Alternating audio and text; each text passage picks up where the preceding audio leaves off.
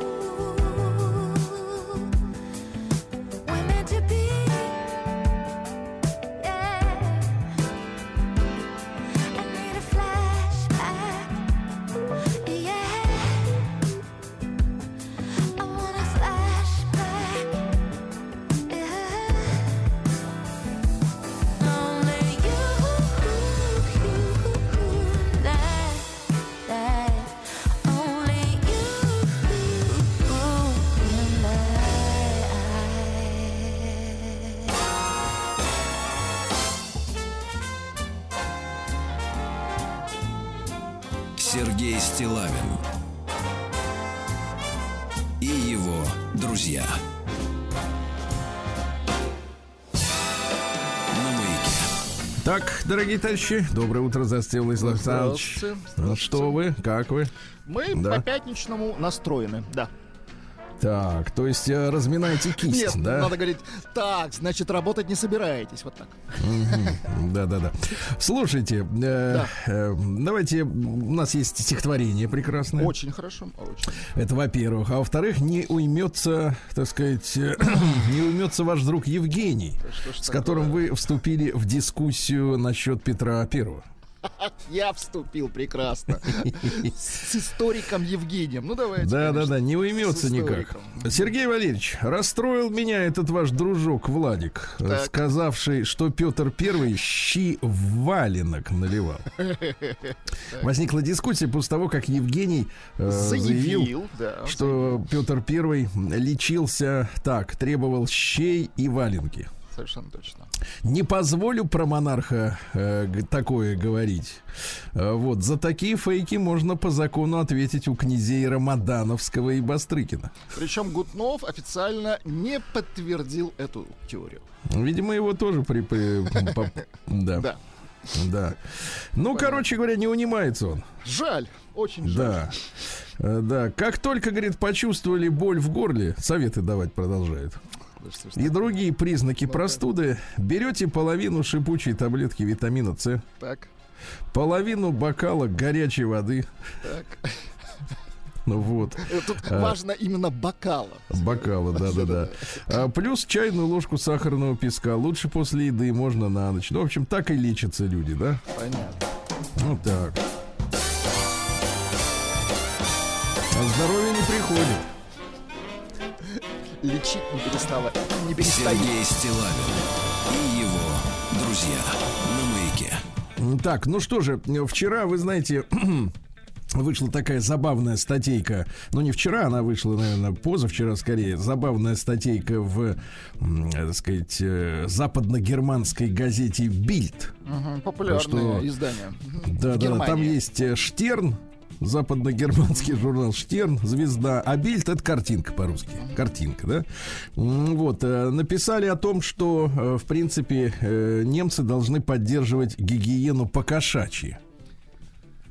Вот. Я, соответственно, в своем материале в телеграм-канале Стилайн Today напомнил, что Вы по-кошачьи... мимо, да. Да, это когда э, сам себе человек, э, вернее, знаете, кот вылизывает. Но поскольку гимнастическое искусство и акробатическое доступно все меньшему числу с возрастом людей, то, в принципе, видимо, предполагается взаимная, так сказать, помощь при э, очищении. Да, говорят, что через три недели Так. Воздержание от душа, неприятные запахи должны исчезнуть, а кожа начнет процесс самоочищения, то есть из нее будут вываливаться шлаки. Ну, Да. Человек ко всему привыкает, конечно. Вот, это я вам как человек, вырынувшийся из душа горячего, говорю, авторитетно, да. Вот, и на этот, э, э, на эту э, историю германскую, да, ну, они, в принципе, возвращаются к своим корням, потому что в средневековье тоже, знаешь, там люди не особо... Но они э, мыться не сразу стали, это факт. Мылись саунам. только короли. Вот так. вот. Шарились, да. Короли. Да, И так то вот, э, на- знаете, у нас есть э, в аудитории много поэтов. Это замечательно. Мыслителей, правда, больше, но ничего, работаем с этим. Есть поэты. А в Харькове живет наш поэт Юра. Так. Да. Добрый день, Сергей. Э, Навеяно э, вашим, э, значит, свежим постом о европейском терпении и грязном российском газе. Да, там сказано так, что вот грязному российскому газу и нефти мы противопоставим отказ Грязного от душа. немца. Да, да, да. Вот стихи. Возде- Там еще призывы есть не посещать сауны. Там даже нас сказано так, не шляться по саунам. Ах, вот оно что. Воздержись ты от сауны, немец, и от душа давай откажись. Докажи, что ты фриц, европеец, ты не мойся, душись и держись. Лучше грязным ходить раз за разом, в шей в своей бороде содержать, чем топить грязным русландским газом, нефтью русской мотор заряжать. Если будешь неделю не мыться, грязь от тела отвалится вон. Будет душ по ночам тебе снится, ты гони от себя этот сон. Лучше ты, житель Старого Света, обрати в мир животных свой взор. Можешь мыться, как кот с рассветом, пах лизать свой ничуть не позор. Будешь ты, не успеешь и ахнуть, языком умываться, как кот, на воде экономить и пахнуть, словно сыром, дох блю, бутерброд. Ничего, потерпи, ты же немец, ты не русский, чтобы в баню ходить. Грязи слой нарасти, европеец, так теплей. и не нужно топить. Да класс. Видите, какая агиточка вышла. Прием корреспонденции откуда круглосуточно. Адрес Пришла. стилавинсобакабк. Откуда не ждали.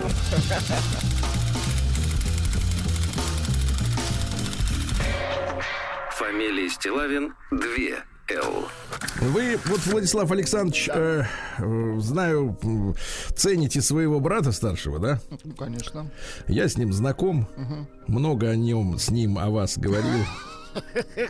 Как врач, как врачи такие советовали. Да, да, да. Я спрашивал, как так вышло, это мой любимый вопрос.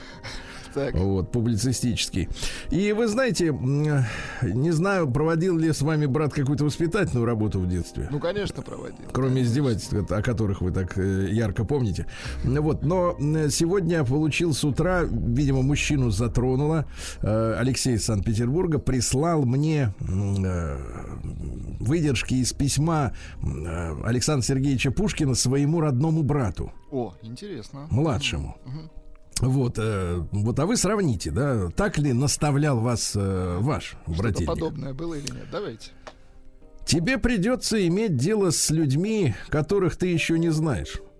С самого начала думай о них все самое плохое, что только можно вообразить. Ты не слишком сильно ошибешься. Не суди о людях по собственному сердцу, которое, я уверен, благородно и отзывчиво, и сверх того еще молодо. Презирая их самым вежливым образом. Это средство оградить себя от мелких предрассудков и мелких страстей, которые будут причинять тебе неприятности при вступлении твоем в свет. Будь холоден со всеми. Фамильярность всегда вредит. Особенно же остерегайся допускать ее в обращении с начальниками. Как бы они ни были любезны с тобой, они скоро бросают нас и рады унизить, когда мы меньше всего этого ожидаем. Не проявляй услужливости и обуздывай сердечное расположение, если оно будет тобой овладевать. Люди этого не понимают и охотно принимают за угодливость, ибо всегда рады судить о других по себе. Никогда не принимай одолжений. Одолжение чаще всего – это предательство. Избегай покровительства, потому что это порабощает и унижает. Я хотел бы предостеречь тебя от обольщений дружбы, но у меня не хватает решимости ожесточить тебе душу в пору наиболее сладких иллюзий. То, что я могу сказать тебе о женщинах, было бы совершенно бесполезно. Замечу только, что чем меньше любим мы женщину, тем вернее можем овладеть ею. Так Э, вот это, откуда он это взял. это автоцитата. Да, да, да, да. Однако забава эта достойна старой обезьяны 18 столетия. Что касается той же... Ты слышишь? Старой обезьяны 18 столетия. То есть та, которая вот родилась еще. Звучит-то не очень. Согласен. Какое, какое элегантное сравнение. Что касается той женщины, которую ты полюбишь, от всего сердца желаю тебе обладать ею. Никогда не забывай умышленной обиды, будь немногословен или вовсе смолчи и никогда не отвечай оскорблением на оскорбление. Если средства или обстоятельства не позволяют тебе блистать, не старайся скрывать лишений. Скорее избери другую крайность. Цинизм своей резкостью импонирует суетному мнению света, между тем как мелочные ухищрения тщеславия делают человека смешным и достойным презрения. Никогда не делай долгов. Лучше терпи нужду. Поверь, она не так ужасна, как кажется, и во всяком случае она лучше неизбежности вдруг оказаться бесчестным или прослыть таковым. Правила, которые я тебе предлагаю, приобретены мною ценою горького опыта. Хорошо, если бы ты мог их, их усвоить, не будучи к тому вынужден. Они могут избавить тебя от дней тоски и бешенства. Когда-нибудь ты услышишь мою исповедь. Она дорого будет стоить моему самолюбию, но меня это не остановит, если дело идет о счастье твоей жизни. Хороший. Что скажете, Владислав Александрович? Слушайте, скажу, что братец-то у него тертый калач. Это, э, так, у этого у, у мелкого, да? Да, да, да, да, да. А ваш вот какие-то советы дал вам Он- такие вот он- именно де- действенные? Ну, кстати, давал советы. Вот я помню, ухаживал в школе за девушкой. Вот, Так. он говорит, а он говорит, не надо, не стоит. Не твой коленкор, понимаете, подсказывал. А в чем смысл? То есть не дотягиваете или девушка дрянь? Э, Да, вот он как-то видел, видел их насквозь, говорит, не надо, вот с этой точно нет. Ну, давайте тогда и я дам вам совет. Ну-ка, давайте. А то есть вам-то уж поздно, конечно, какие там Ну, советы. себе давайте. Так, Ну вот. Так, Да, да, да. Да нет, не буду. Что я? Кто такой? Сергей Стилавин брат Сережа. и его друзья. На маяке. Не очень авторитетно звучит, да? Ну вот. Нет, брат Сережа это как-то какое-то иезуитское братство скорее. Я говорю, что да. Да-да-да-да. На отца не тянет, да. Вот. Так вот, э, слушайте, а сегодня же еще у нас день рождения товарища Канта. О, У нас кто серьезно. только не отметился любовью к этому мыслителю. Он же, кстати говоря, и российский подданный. Абсолютно точно. Присягал, да, да, присягал. Я так позвонил специалистам, нашим друзьям, знакомым, говорю, слушайте, товарищи, ну а с чего вот, э, э, не то чтобы с какого, А с каких ковришек вы хотели с чего, значит, говорю, так сказать, приступить-то к народу, к, К из- к изучению, изучению? к крестьянству. Иммануила Ивановича, как Ну-ка, говорится, да. ну-ка. Они говорят, Сергей Валерьевич, ну вот э, народу надо почитать коротенькое произведение, чтобы они заинтересовались, а дальше они сами уже полезут э, там, да. Э, значит, особенно в, преддверии Пасха у нас скоро, ну понимаете, да? Ну, Вот называется как э, нет, что такое просвещение статья. Давайте.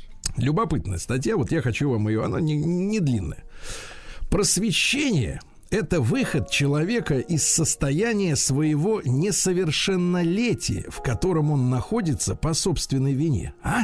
Как? Зацепило? Хорошо, хорошо, да-да-да. Мы же все сейчас Пока говорим складно, о... пока понятно. Да, да, мы все, но я и хочу, чтобы было в первую очередь понятно, да, да, да. Иначе нет Мы же все находимся, да, вот э, в ситуации, когда боремся с инфантилизмом. Ну, конечно. А видите, оказывается, эта история не 21 века, а, так сказать, трагедия классическая. Несовершеннолетие есть неспособность пользоваться своим рассудком без руководства со стороны кого-то другого. Вспоминаем всех этих коучей, да? Советы бывалых. Несовершеннолетние по собственной вине, несовершеннолетие, простите, по собственной вине, это такое, а, при, это такое дело, причина которого заключается не в недостатке рассудка, а в недостатке решимости и мужества пользоваться им без руководства со стороны кого-то другого. Имей мужество пользоваться собственным умом. Таков, следовательно, девиз просвещения. Леность и трусость – вот причина того, что столь большая часть людей, которых природа уже давно освободила от чужого руководства природа, все же охотно остаются на всю жизнь несовершеннолетними. По этим же причинам так легко другие присваивают себе право быть их опекунами. М? Ведь так удобно быть несовершеннолетним. Если у меня есть книга, мыслящая за меня, если у меня есть духовный пастырь, совесть которого может заменить мою, и врач, предписывающий мне такой-то или такой-то образ жизни, то мне нечего и утруждать себя. Мне нет надобности мыслить, если я в состоянии платить платить. Этим скучным делом займутся вместо меня другие. То, что значительное большинство людей, и среди них, а теперь внимание, это особенно приятно, и среди них весь прекрасный пол.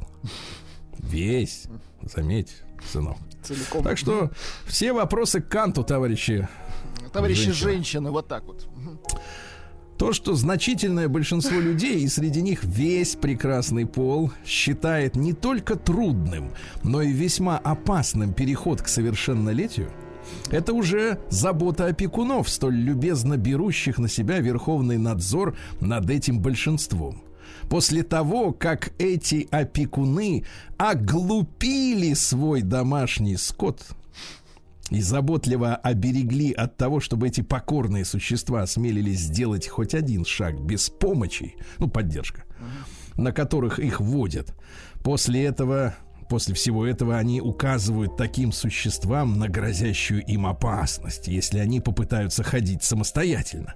Правда, эта опасность не так уж велика, ведь после нескольких падений, в конце концов, они научились бы ходить. Однако такое обстоятельство делает их нерешительными и отпугивает их, удерживая от дальнейших попыток.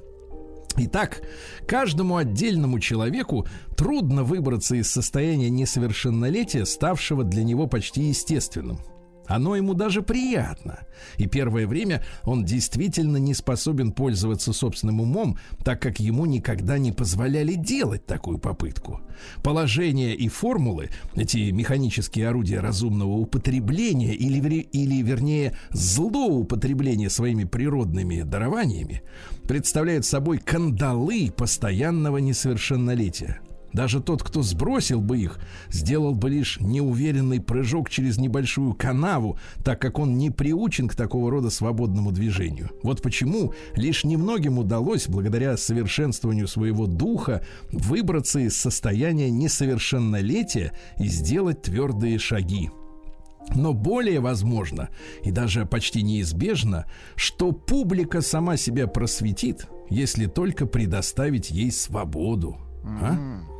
Ибо тогда даже среди поставленных над толпой опекунов найдутся самостоятельно мыслящие, которые, сбросив с себя иго несовершеннолетия, распространят вокруг дух разумной оценки собственного достоинства и призвания каждого человека мыслить самостоятельно. При этом следует иметь в виду, что публика, до этого поставленная ими под это иго, затем заставит их самих оставаться под ним, под игом, если ее будут подстрекать к этому некоторые опекуны, не способные ни к какому просвещению. Вот как вредно насаждать предрассудки, которые в конце концов мстят тем, кто породил их, или кто был предшественником тех, кто их породил. По этой причине публика может достигнуть просвещения только постепенно. Конец статьи. Слушайте, ну толковая статья. И на самом деле она актуальна до сих пор, да? Если И ничего, собственно говоря, тяжелого в Ну, он- нет, ну понятно, как что, видите, нет. что, конечно, это все достаточно вот так вот, э, даже не художественно, ну, трудновато слушать. Если коротко, Сергей Валерьевич, вот, вот от крестьянства. Да, давайте вам. переведите, Давайте давайте я переведите. переведу, что, в принципе, Давайте. взросление — это способность человека а, принимать решения, брать на себя ответственность. Вот это вот я вам перевожу с- смысл этой статьи. И не на... А вот эти все э, вот коучи, в этой статье, кстати, коучи заменены на, как же он их там... э, Поводыри. Поводыри, да, да, да, да, да. Это все, все осталось до сих пор, все это актуально. Нет, ну конечно, э, конечно, конечно, тебе удобно по любому случаю, Ну, кон- сказать, позвонить, э, не позвонить думать. мамочке или папа, думать, папе или еще кому-то. точно, конечно. Да, и спросить, слушай, у меня тут вот э, такое Трабл, дело. да, что мне делать, мама? Но, но- но я вам скажу, я вам скажу честно, ребята, э, вот подумайте сами. Э, Надо на эту ситуацию глядеть следующим образом. Вот люди же доверяют тем, у кого спрашивают совета. Ну, конечно. Да? А вы переверните ситуацию наоборот. Вот к вам обращается какой-нибудь человек, да, и спрашивает, вот надо мне с этой женщиной общаться или нет, сделать то-то или нет, но вам же на него абсолютно наплевать. Ну, конечно. Как бы, и вы не можете влезть в его шкуру, и я имею в виду, что вы не можете дать ему верный совет. Верный, тот единственный, который ему нужно, нужно принять решение самому. Вы- Поэтому надо человека оставить наедине с самим собой. Абсолютно правильно? точно. Вы субъективны в этой ситуации. Вы не Абсолютно. И причем вы конечно. меряете своим аршином. Конечно, Извините, я конечно. опять перешел на старорусский, больше не буду.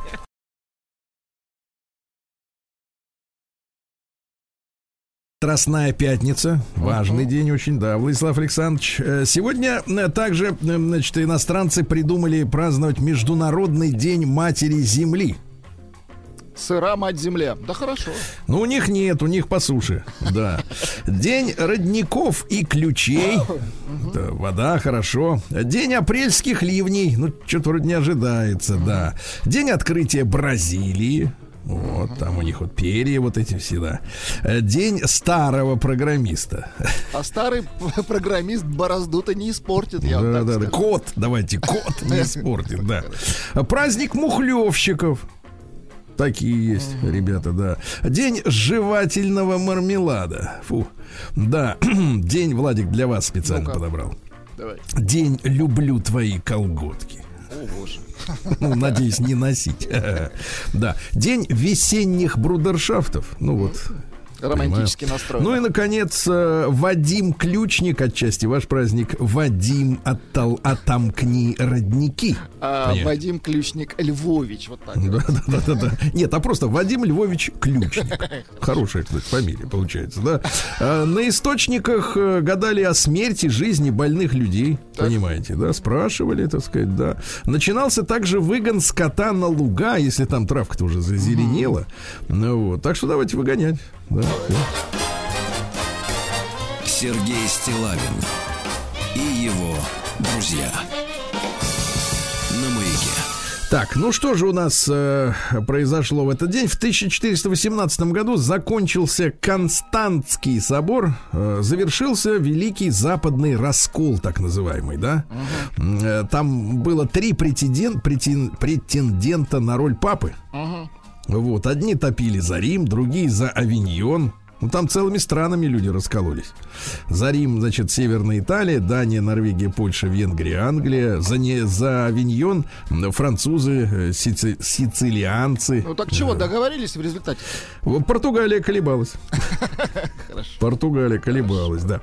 Дальше, что у нас любопытного сегодня в этот э, апрельский, напомню, день. Э, В этот день, в 1707 году, Генри Филдинг родился, английский писатель.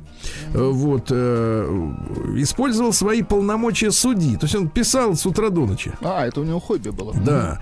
Создал э, называемое многими первым полицейским подразделением Лондона так называемые ищейки с Боу-стрит. Вот. Начинал писать для театра. Понимаете, да? Э, Ну а затем, что, э, так сказать, э, э, и заодно кодексы составлял. Да Вот. молодец. Анонимно опубликовал произведение под названием Female Husband. То есть э, женщина-муж. Мгм. Прекрасно. Вот, значит, э, значит, о знаменитом судебном деле рассказ там идет. Как женщина-трансвестит. Ага. Ты смотри, это 1746 год, когда уже звоночки-то пошли. Мгм. Скрепы-то давно Да. у них это Да, была осу- Мгм. осуждена женщина-трансвестит, то есть э, трансвестит это кто переодевается. Это понятно. Да, а нет, жаль, что вам это понятно. К сожалению, Ну вот. понятно. Последнее За- время понятно. Значит, была осуждена за то, что принуждала другую женщину вступить с ней в брак э, как женщина. Кошмар. Э, А сюжеты брал из реальных дел, да? Конечно, и зря он сидел в суде, перелистывал делишки Он там говорит, и о, какой сценарий, писал. да? Да, да. Нет, нет, суд самое верное дело для написания книг. В 1724 году как раз Иммануил Кант родился, наш соотечественник. Давайте громко об этом заявлять, понимаешь? На что, говорит, смею надеяться? Только на себя. А вот как думаете? И на законы. На, зак... на законы, ясно? На законы. Это хорошее уточнение. М, В этот день, в 1762-м, Алексей Григорьевич Бобринский родился. Это наш граф и внебрачный сын, кстати говоря, Екатерины II и Григория Орлова. Мгм. Понимаете, поэтому Алексей Григорьевич, да, Э, вот, ну а что, э, в день появления младенца на свет э, камердинер э, Екатерины поджег на окраине Петербурга собственный дом, Зачем? Потому что тогда еще был жив э, Петр Третий, э, а очень любил он ходить смотреть на пожары. И пока тот ходил смотреть, как горит дом, э, значит, э, камердинера, Ну, понятно. в этот день, э, в этот момент она кричала и рожала. Понимаете, какая история? Под, под Нерона косил, в общем. Да, но что интересно, вот этот Василий Шкурин, который сжег свой дом, потом Екатерина ему, конечно, все возместила. Уже каменным благодарность, да. дом- домом вернула. Успел вынести несколько стульев на улицу. Да, да, ну чтобы так как-то стулья уж очень ему нравится, обивочка, да. В 1766-м Анна Луиза Жермена де Сталь родилась, французская писательница де Сталь, да. Ну вот, э, говорят, что в нравственном э, характере Так. да, преобладает страстная потребность любви. Очень хочется, то есть, когда, да, вот. Бывало с вами такое? Ж- э, ну, это, это женская история. Жуть нет, как вот хочется. Хочется мочи да, мужчине-то так вот. проще, конечно, да. Личного счастья очень хочется, да, и любовь к свободе, представляете? Да-да-да. А, Вот э, комедию написала Софи Уло Сентимен Секретс. Вот. А описала томление безнадежного чувства. Ну, то есть вот хочется, но никак. В общем, Понимаете. себя писала. Хочется, но не- никак бы. Да. А, В этот день, в 1769-м, новой фавориткой Людовика XV официально стала мадам Дюбари. Она, естественно, имела э, порочные связи э, в молодости. Она работала женщиной по вызову. Вот, с палачом Сансоном. Кстати говоря, он ее потом и обезглавил. Это она ему говорила, еще минуточку, э, господин палач. А тот на нее смотрит, думает, ах, какая шея. Да. Вот. И потом Нет, а он раз, на нее смотрит. Нет, сегодня футбол не могу ждать. чик, чик и все, да. Вот. Э, Говорят, что вызывало всеобщую народную ненависть, э, считалось э, символом преступлений старого режима, хотя в действительности она, например, в политике не участвовала. Да, она только тратила бабки. э, Ну, нет, ну она была вли- влиятельна, говорят. Ну, влиятельно, но в политику не Ну, это лезла. понятно, Ей бы денежек срубить, да. Вот, Иван Иванович Козлов в 1779 наш поэт и переводчик. э, Вот, переводил Вальтер Скотта. Молодец. Э, Шекспира переводил, понимаете, да? Умница. И вот, например, собственные стихи, например, «Молодая узница». Давайте. В полях блестящий серп зеленых нив не жнет. Янтарный виноград в ту пору, как цветет, Не должен хищных рук бояться, А я лишь начала, красуясь, расцветать. И пусть мне суждено слез много проливать, Я с жизнью не хочу расстаться. А? Кладет красиво, да. Мгм, Да-да-да, раствор. Вот, да. В 1814 году в Петербурге состоялся крупнейший в истории города праздничный салют по случаю мира после победы, естественно, с Францией. 324 залпа, люди были в восхищении. А Фридрих Боденштедт в 1819 родился. Это немецкий поэт, который любил Россию. Представляете, дважды виделся с Лермонтовым. Удивительно. Э, Да, переписывался с Некрасовым, с Тютчевым, э, с Алексеем Толстым, э, с Алексеем Константиновичем, э, с Тургеневым и переводил на немецкий язык э, Пушкина и Кольцова, и Державина, и Фета. Понимаете, да? Но были у него и свои стихи, он тоже вот по-русски писал. Например, Ясный облик, стан прелестный, Ах, как строен и высок он. Вы Понимаешь, что такое высокий стан? Ну, конечно. Это когда вот без Когда пушапа это висел. вы выше, ну да, не будем. Выше, выше. Поднимите глаза. Плечи белизны чудесной, на плечах тяжелый локон. А? Видите, как понимает в женщинах-то мужчина. В 1832 сразу два события. Николай I, во-первых, создал... Николай I, во-первых, создал эм, Российское Министерство иностранных дел. Николай II во-вторых, так. Нет, нет, поздравляем МИД, если Конечно, конечно. празднуют, товарищи. И в тот же день э, выпустил манифест о введении звания почетный гражданин. Ну, соответственно, Это после... нужно заслужить, конечно. После, конечно. А вот вы посмотрите, некоторые могут, может, и метят в почетные граждане. Они сейчас есть, например, есть почетный гражданин в Москве. Знаете, кто, например, вот в Москве? кто? Э, Галина Уланова, э, Василий Лановой, э, Иосиф Кобзон. Так что, видите, не дотянуться. Сейчас, конечно, мода другая. Сейчас все стремятся почетным гражданином Израиля стать. Ну ладно, ладно. Ну что, ладно, да? Надо еще продать особняк с плесенью, а потом уже. Да. Дальше. Э, В этот день, в 1839 Август Вильгельм Эйхлер родился. Это немецкий ботаник, который разработал классификацию растений. Ну и Молодец. первым понял, что растения какие бывают? Голосеменные, когда семя голое.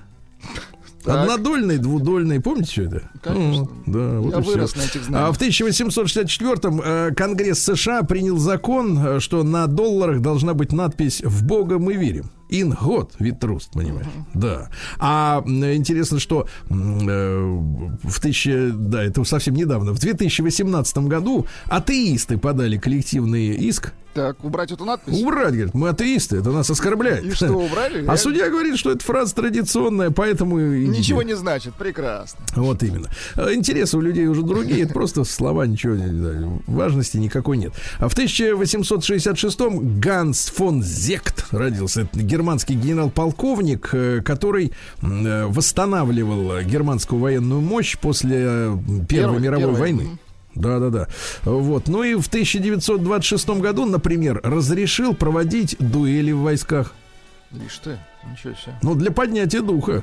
Чтобы повеселее было, да, Да, ребята? как-то давайте-ка как-то да будем собираться, да, вот. Ну а потом он же занимался сотрудничеством с Красной армией. Вы же знаете, мы после э, гражданской войны и после революции были в в опале для всего этого прогрессивного мира, так называемого. И мы объединились с Германией, они к нам приезжали, на танках учились ездить. Да, да, да, было такое. Самолеты здесь строили, э, тоже на них летали. Правда, не все технологии передали, поэтому мы от них, так сказать, в конце концов избавились. Но тем не менее, да, А, вот э, было много центров немецких на нашей территории, да. Ну что, Владимир Ильич Ульянов родился в 1870 году. Хотите Правильно? послушать его? Э? Речь? Конечно. Давайте, чуть-чуть Ну так, тогда, вкратце. конечно. Что такое советская власть? Так, В чем заключается сущность этой новой власти, которой не хотят или не могут понять еще в большинстве стран? Так, понятно. Хорошо, хорошо, да. Вот, ну что же, э, в 1874-м Александр Алексеевич Богданов родился, поэт, прозаик. Э, Вот, э, ну что он, например, писал? Кто золото... Нет, не будем об этом. Золото не надо. Хорошо. Кто золото. Вот в этот день, друзья мои, что же еще интересного? Никола Сакко. Помните, были такие Сакко и Ванцетти, которых в Америке на электрический стул за то, что они революционеры, понимаешь? Вот такая дело, история. А у нас была э, в Советском Союзе крупнейшая в СССР карандашная фабрика имени Сакко и Ванцетти. Ну, понимаете, это два разных человека, кстати. В 1899-м Владимир Владимирович Набоков родился писатель и бабочник. Ну, энтомолог, Хороший писатель. по-вашему, да? Вот, цитат какие? «Я горжусь тем, что никогда не стремился к признанию в обществе». А? Вот. Ну и все. Сергей Стилавин и его друзья. На маяке. А, друзья мои, в этот день, в 1904 году, Роберт Оппенгеймер родился. Это американский физик, который создал атомную бомбу. Понимаете, да? Цитаты любопытные. Вот Ну-ка. смотрите. Во-первых, прямо говорит, мы сделали работу за дьявола. Знает, что, что натворил. Да. Дальше. Оптимист думает, что это лучший из существующих миров, а пессимист боится, что это правда.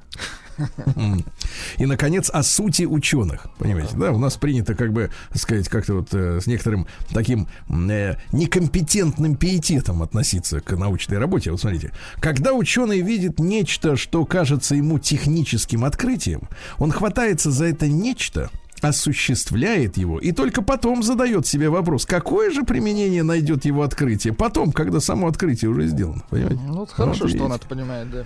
Он понимал, да уже Понимал, да. после понял-то. Да-да-да. После, да. Дальше, э, в 1915 году, ну, преступление германских войск в районе бельгийского города Ипр, германский генерал Фалькенхайн отдал приказ э, начать газовую атаку. Выпустили газ, который потом назвали ипритом. Это было 180 тонн хлора. Э, Из 15 тысяч отравленных э, полов- половина почти умерла потом. Кошмар. Такая вот история, да. А в 1916-м и Ягудий Минухин родился, американский скрипач-то. Ну, давайте послушаем. Давай.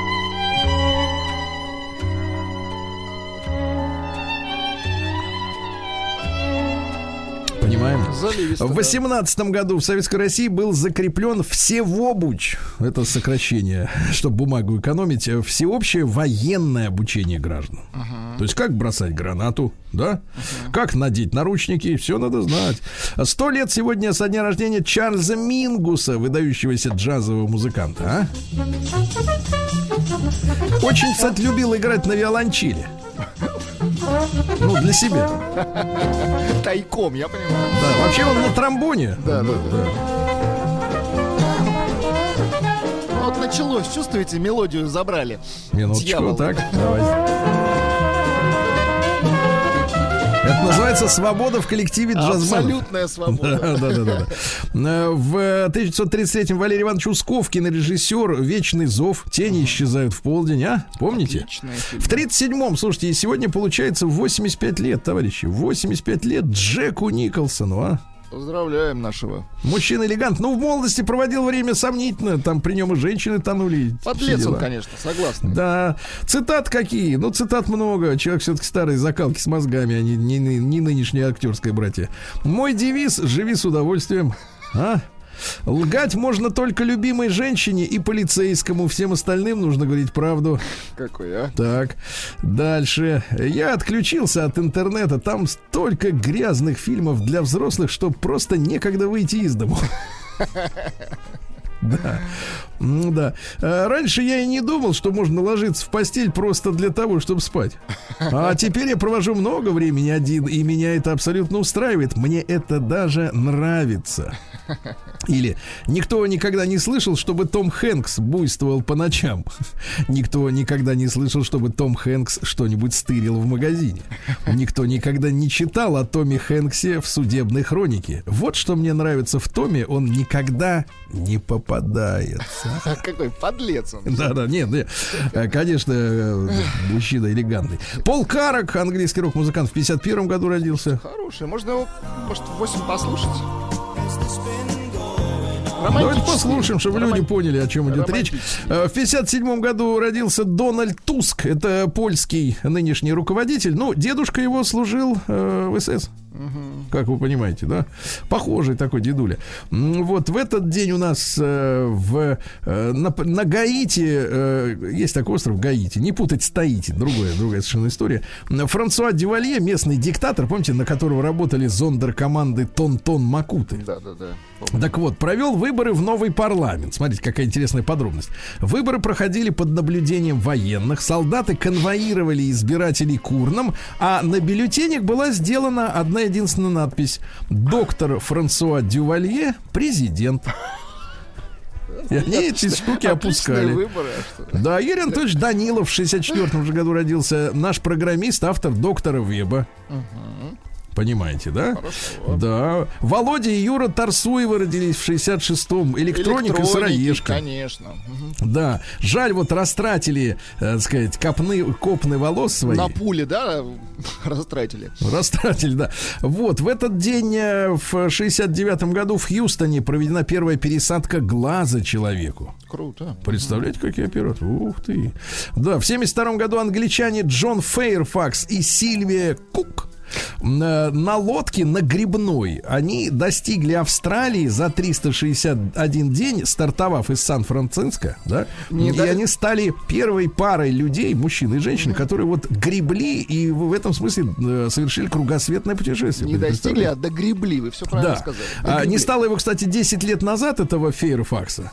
А история такая, он замечательный авантюрист. Он родился в Италии, в семье англичанина и болгарской женщины. Вот. А, всегда был авантюристом. В 13 лет отправился на, в Амазонку, чтобы попробовать себя Тарзаном. А, вот. э, зарабатывал на продаже шкур убитых ягуаров. Потом у него в 20 лет была несчастная любовь. Он решил отдаться ягуару, чтобы тот его съел, но в последний момент застрелил зверя. Говорит, нет, еще говорит, не время. Потом поехал на велосипеде из Сан-Франциско в Буэнос-Айрес. Это Аргентина, правильно?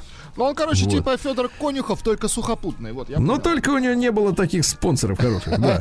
Вот. А в 29 лет, э, соответственно, э, он узнал, что англичане Риджвей и Блай пересекли, э, значит, на лодке попробовали пересечь, да, и, а у него не было денег на строительство судна, он работал мойщиком посуды, он дал объявление в газету, что хочет в одиночку это все сделать. Нашелся спонсор, газета ему оплатила лодку, он поплыл, э, значит, три недели плыл, ни- никуда фактически не проплыл, его подняли на э, британское круизное судно, он там принял душ, выпил чашечку кофе, поплыл дальше, но неудачно, и, наконец, нашел женщину Сильвию Кук, которая вот его вдохновила, и, видимо, во время путешествия Обуздала его, скажем так. вдохновляла, да, и они все-таки доплыли. Ну и специальная новость для наших слушателей, э, так сказать, по всему миру. Э, в 91 году в Нью-Йорке начал вещание еврейский кабельный телеканал Шало, Шалом Америка. Поздравляем всех, да. Поздравляем, да. Вот такой вот сегодня день, Владислав Александрович. Шикарный день. Сергей Стилавин и его друзья. На маяке. Дорогие товарищи, э, сегодня родился музыкант Пол Каррак, да? Да, не особо раскрученный товарищ. А как бы его раскрутить? Вот скажите, за что его будем раскручивать? Слушайте, ну он вот, э, честно говоря, известен больше как такой, больше лабух. Хотя нет, у него шик- шикарный голос. И вот как раз я предлагаю послушать, как вот тут звуч- звучит его голос услышать. С известной песней. Sunny, Yesterday my life was filled with rain. Sunny, you smiled at me and released the pain. Now the dark days are gone, the light days are here. My sunny one shines so sincere, sunny one so true. I love you. Sunny, thank you for the sunshine bouquet. Sunny,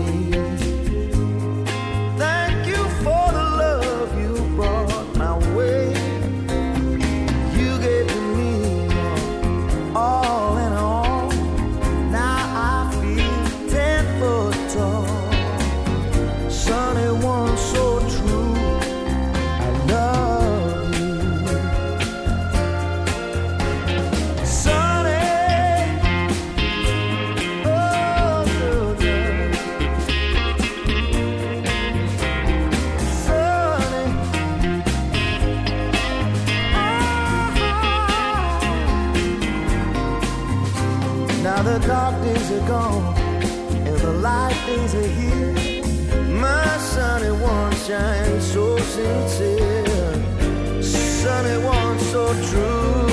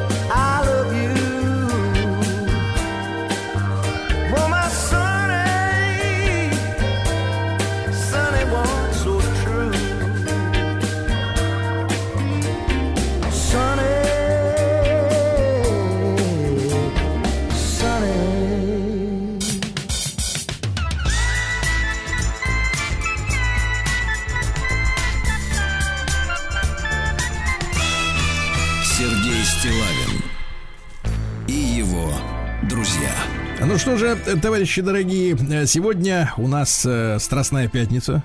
Да, э, так сказать, важный день. Что с погодой? Э, До плюс 11 где-то. Пасмурно, вроде как тепло. А как в Вязьме дела? А, плюс 4 ощущается как плюс 3. Ну, неплохо, в принципе. чтобы песней своей помогать вам в работе, дорогие мои. Вязьмичи. Неплохо. Вот так, вот так, да-да-да-да. А, в- Вязьмяч залез на склад через дыру в крыше и Так. стырил 160 метров э, медного кабеля. Подлец. Вот так, да. Дальше инспекторы ГИБДД выявили в Вязьме факт использования поддельного водительского удостоверения. Понимаем. Рухнул потолок в квартире на улице Смоленской. Возбуждено уголовное дело. Да. А пьяный мужчина пытался ограбить магазин, угрожая продавцу осколком витрины, которую он перед этим э, разломал. Да. В час ночи житель Вязьмы вполне успешно потушил баню. Умница. Хорошо. А С 16 апреля открылось движение маршрута номер 120 Русятка Мясоедова. Вот. А велолюбителей приглашают на первый Вяземский велопробег. Э, Массовый велозаезд состоится завтра на 200 километров. Попрошу не опаздывать, товарищи. На 200 километров, да-да-да. А Если найдем ваш велосипед все-таки украденный, то вы обязательно отправитесь. Вязьме стартует сельскохозяйственные ярмарки выходного дня. Замечательно, да? Вероника Стефанова стала двухкратной чемпионкой первенства России по кюкусинкай карате. Наши поздравления. Золотая земля, да, золотая, извините, Золотая земля медаль. под ней будет, конечно. Да, да, да, да. Ну и, наконец, э, в литературном салоне Вязьмы открывается выставка детского рисунка «Веселая Катавася». А? Смотрите, как Ну, замечательно. дружно. Если бы не кабель, было бы вообще идеально. Сергей Стилавин и его друзья. На маяке. Так, резко активизировался Виталий Валентинович. Милонов предложил запретить продажу освещенных куличей в магазинах. Почему?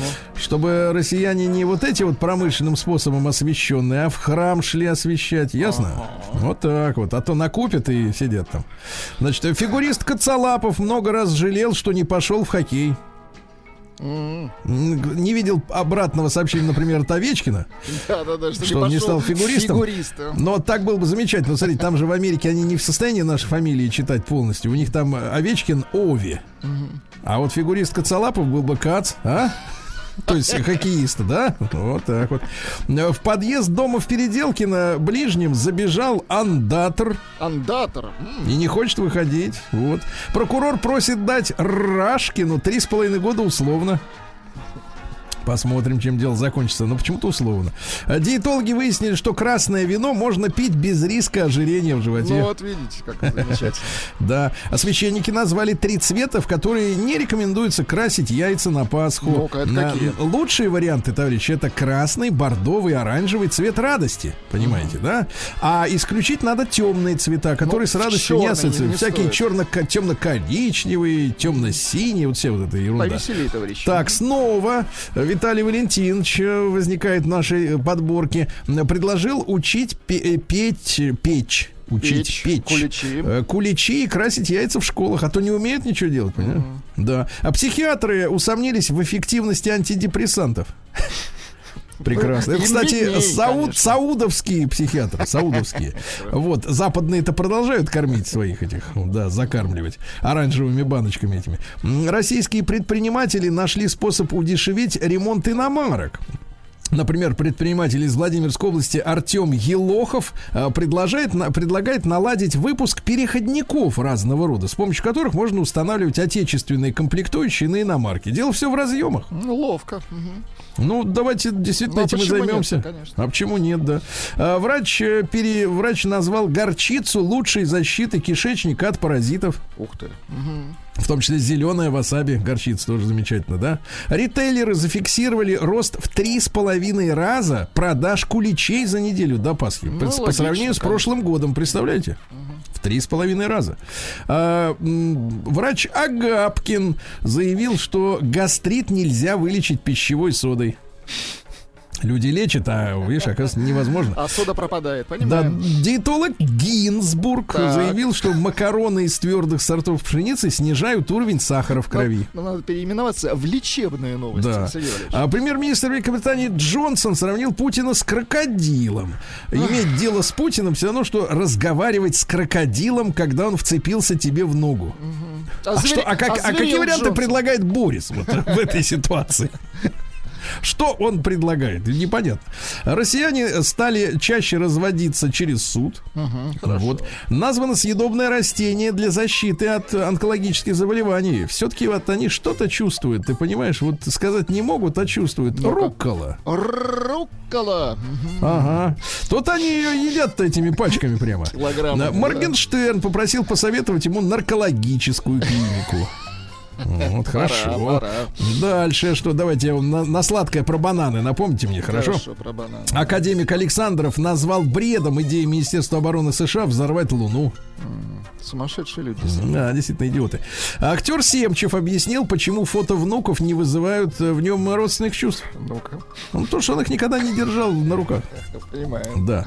А, в Подмосковье начался сезон строчков. Строчки. Аккуратней. А, Строчки Алек- Александр России. Григорьевич, э, Александр Григорьевич назвал свободу слова выдуманной нормой.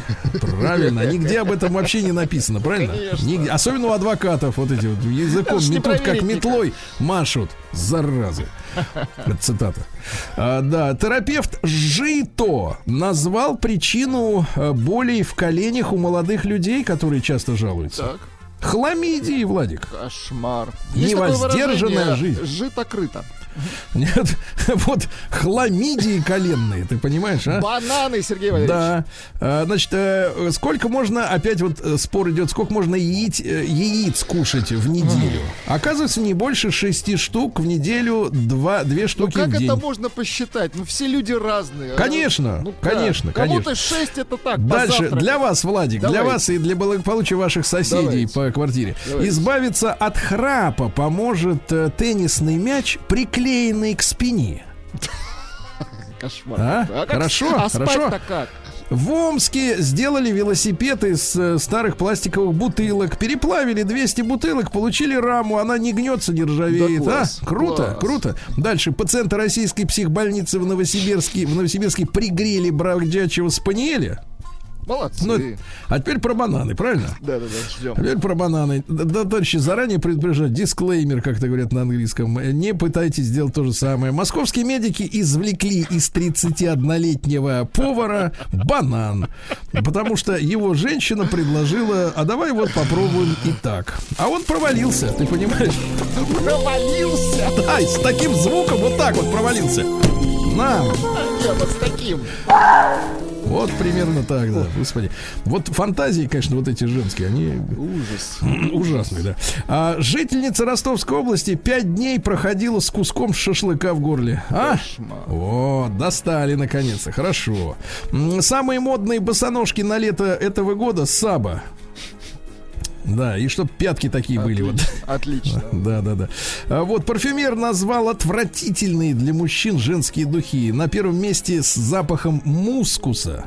Мускус. А также всякие ванильные и ягодные, потому что они превращают э, женщину в мамочку. Запахи из детства. Женщина превращается в понимаете, да? пирожное. Да, ну еще пару сообщений. Э, Девушки Тимати Шаламе, видели его? Шаламе. Да-да-да. Скуластый такой, худой. Из дюны, конечно. После того, как они поцеловались, начали поступать угрозы. Отлезь, говорят, гнида от него. Вот. Ну и, наконец, э, э, Рив Гош успокоила россиян насчет запасов косметики в России. Говорят, косметики на всех бабоньки хватит. Ясно? Наглотаетесь. Пудры.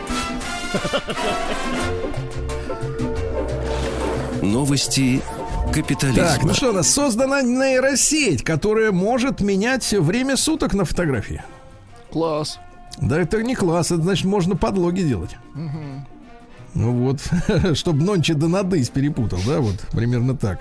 А Машинист из Японии почти два года добивался в суде компенсации в 45 центов, но умер незадолго до победы в суде. Так жалко его.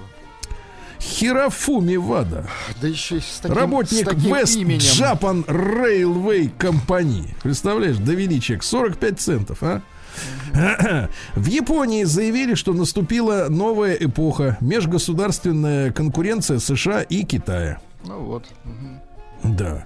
Ну, кстати говоря, вот, э, вот, э, действия американцев в последнее время, они ведь на что направлены? Чтобы, э, как бы, вот они...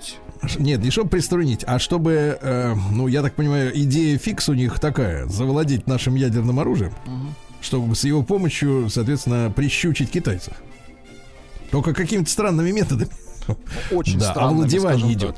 А в США колледж ввел курс по порнофильмам, чтобы анализировать социальные проблемы. Ну, наконец-то. То есть, в принципе, это- эти фильмы отра- отображают социальные проблемы, оказывается. Так сказать, зеркалом является, да, проблема. Ну, ж документалистика. Да, европейские микологи, те, которые по грибы, вот, нашли гриб, у которого, Владик, минуточку, Ну-ка. 17 тысяч полов. Вот, вот это находка, да? А эти там мучаются 52, Вот, 54, вот это как в настоящая. Ц-Европа. Да. Вот надо было сначала гриб людям показать, сказать, во как надо. Вот Да. как жить надо. Звезда фильма про Бэтмена Роберт Паттисон. Видел его? Ел. Нет, это другое. А, признался в любви к фильму брат э, Балабанова. Ну, видите. Да, да, да, да, да. Говорит, смотрел картину, когда работал над фильмом Хорошее время братьев Сефди. А, Вот, брат говорит, ему понравился, представляешь? Видите, какой кар- Надо перевести. Какой хороший вампиреныш. Да. Германия выселяет э, афганских э, беженцев для приема украинских. Кошмар. А эти куда поедут? Вот, э, куда А им плевать, куда они поедут. Сами разбирайтесь. Все, пожили, следующий, да. Дальше. Раскрыто влияние поцелуев для здоровья зубов. Так, Оказывается, люди должны целоваться как следует целоваться, что со скрипом вот прямо. скрипом зубов целоваться. Нет, это скрежет называется, Владимир. А вот со скрипом губ. А Целоваться 4 минуты в день. Ну, Тогда, значит, слюны будет столько, что всю грязь смоет оттуда. Не выпьешь общем, за день, устанет. В общем, взаимная санация, товарищи, да. Индийские инженеры, а вот это уже интересная история. А то, знаете, вот ну, бр- ходит, бродит этот Маск со своими идеями про полет на Марс, да? И ничего толком сказать не может. Говорит, билет у него 8 миллионов рублей. А Ну, вот индийские инженеры Он создали... Твиттер хочет выкупить, у него сейчас Да, другое. создали э, кирпичи для Марса из мочи и бактерий. О, Да говорит, класс, класс. да, пока летят, будут печь кирпичи на Ароматные борту. такие кирпичики. Да-да. А, Бразильские хирурги прооперировали, прооперировали мальчика, который родился с двумя. Да, вот так, вот такая история. Джонни Депп, вот страдалец-то наш самый главный, бедный. Э, Джонни Депп сравнил брак с Эмбер Хёрд, который мучила его, э, с жизнью со своей жуткой мамашей, которая его тоже с детства мучила. Говорит, что постоянно давала мне пощечины, толкалась, э, бросала пульт от телевизора в голову, плескала в лицо вином из стакана. Так, а ведь он ее выбрал именно поэтому. Потому что она мамаша на мамашу такая. похожа. Конечно. Точно. конечно. Кстати, надо вот это дело Джонни Деппа расследовать с доктором. Он все Абсолютно разложит. точно, да. А Джонни Депп также, вот помните, вчера он сказал, что никогда не смотрел первую серию «Пиратов Карибского моря». А сейчас выступил с заявлением, что больше не будет сниматься ни в каком продолжении. Ох, Очень сломали, хорошо. сломали Да, актера. дальше. Э, компании начали э, в Америке извлекать чипы из стиральных машин, поскольку чипы в дефиците. Ездят, говорят, по помойкам, ищут Собирают эти стиралки, чипы, и оттуда прекрасно. выковыривают чипы. Автобренд Datsun в очередной раз прекратил свое существование. Жаль. Потому что машины-то, в принципе, ну, в свое время были оригинальными до 86 года. Потом в 13 году э, Nissan эту марку возродила для того, чтобы в России, в Индии, в Индонезии выпускать машины. У нас, э, как же, Лада Калина была под, э, ну, перелицована под Datsun. А Скажите, ну, то есть а- там Сергей, подкрутили, что-то там подделали, вроде а как и вот все. э, Дайхатсу-то держится еще бренд? И это держится, да. Да, Во Франции начали закрывать бассейны из-за роста цен на электричество. Очень дорого подогревать воду. А в холодной они купаться не хотят. В Испании, вот это тревожно, ребята, осторожнее, выявили первый случай сальмонеллеза из-за шоколада Kinder Сюрприз. Помните, была история? Да, то есть по Европе разошлась какая-то адская партия, в которой сальмонелла. А сальмонелла, ты знаешь, могут, Кошмар, может, могут и почки отказать. Это такая история, да. А полицейские эм, на, на Филиппинах подарили арестованному торт в день его рождения. Класс. Он, кстати, и арестован был в день рождения. То есть его арестовали, привезли, потом привезли торт. такой был от полиции. Да. Английский молочник, пнувший ежа, оштрафован за причинение ненужных страданий. А кто, кстати, страдал? Он же колючий, наверняка и Оба молочник. страдали. Да. Илон Маск назвал причину снижения популярности Нетфликса.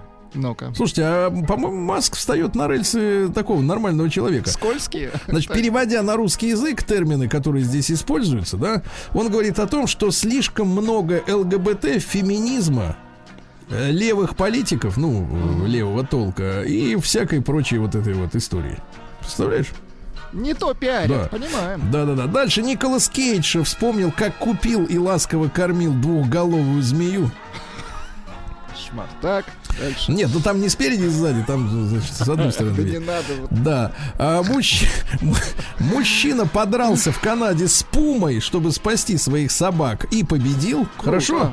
Ну и пару сообщений давайте. В Греции продают за 6, э, и, э, почти за 7 миллионов долларов дом без стен. Ну там в Греции Ну, жарко. там тепло, в принципе. Да. И, наконец, врачи назвали 5 овощей, которые резко повышают уровень сахара в крови, товарищи. Картошка, морковка, кукуруза, свекла и пастернак. Записали, все, идем дальше. Пастернак. С маленькой буквы.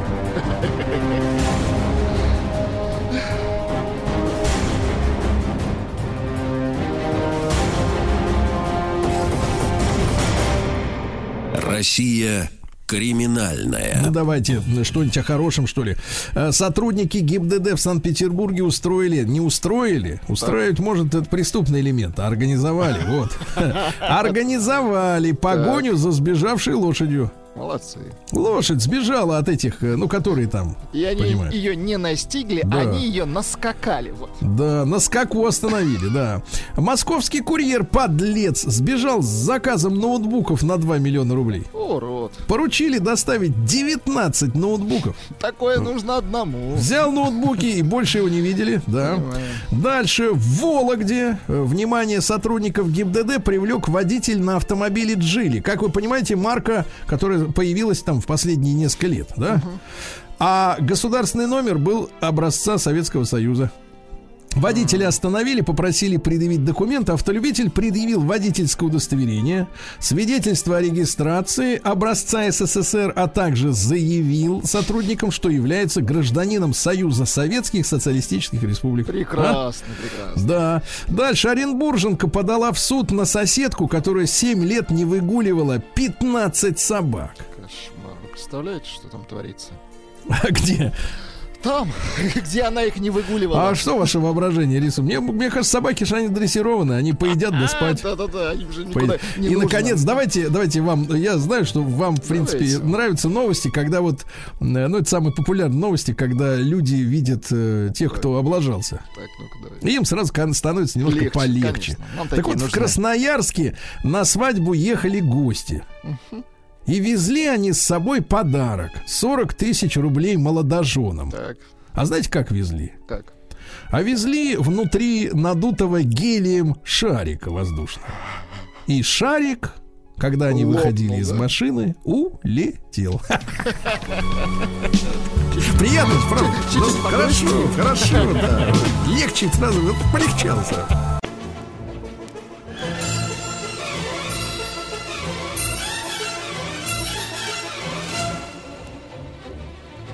Сделано в России.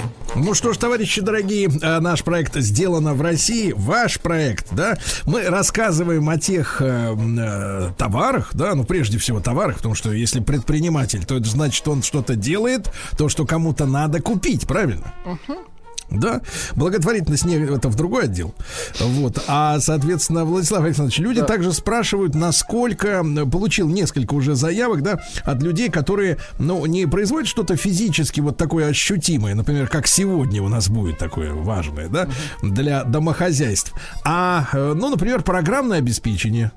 Ну, это важно, конечно. Или, например, вот товарищ мне один написал, говорит, разработал систему э, для э, того, чтобы упростить, э, ну, например, э, жителям поселков, э, так сказать, всю бухгалтерскую там, так сказать, активность осуществлять, понимаете, да? Ну, когда вот у вас целое поселение, там же надо все это вести, эти документы, документооборот, там прочие дела.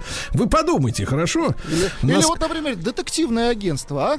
И, и сделать отдельную рубрику «Найдено в России». Нет, не надо вот так вот, что ж найдено в России, да.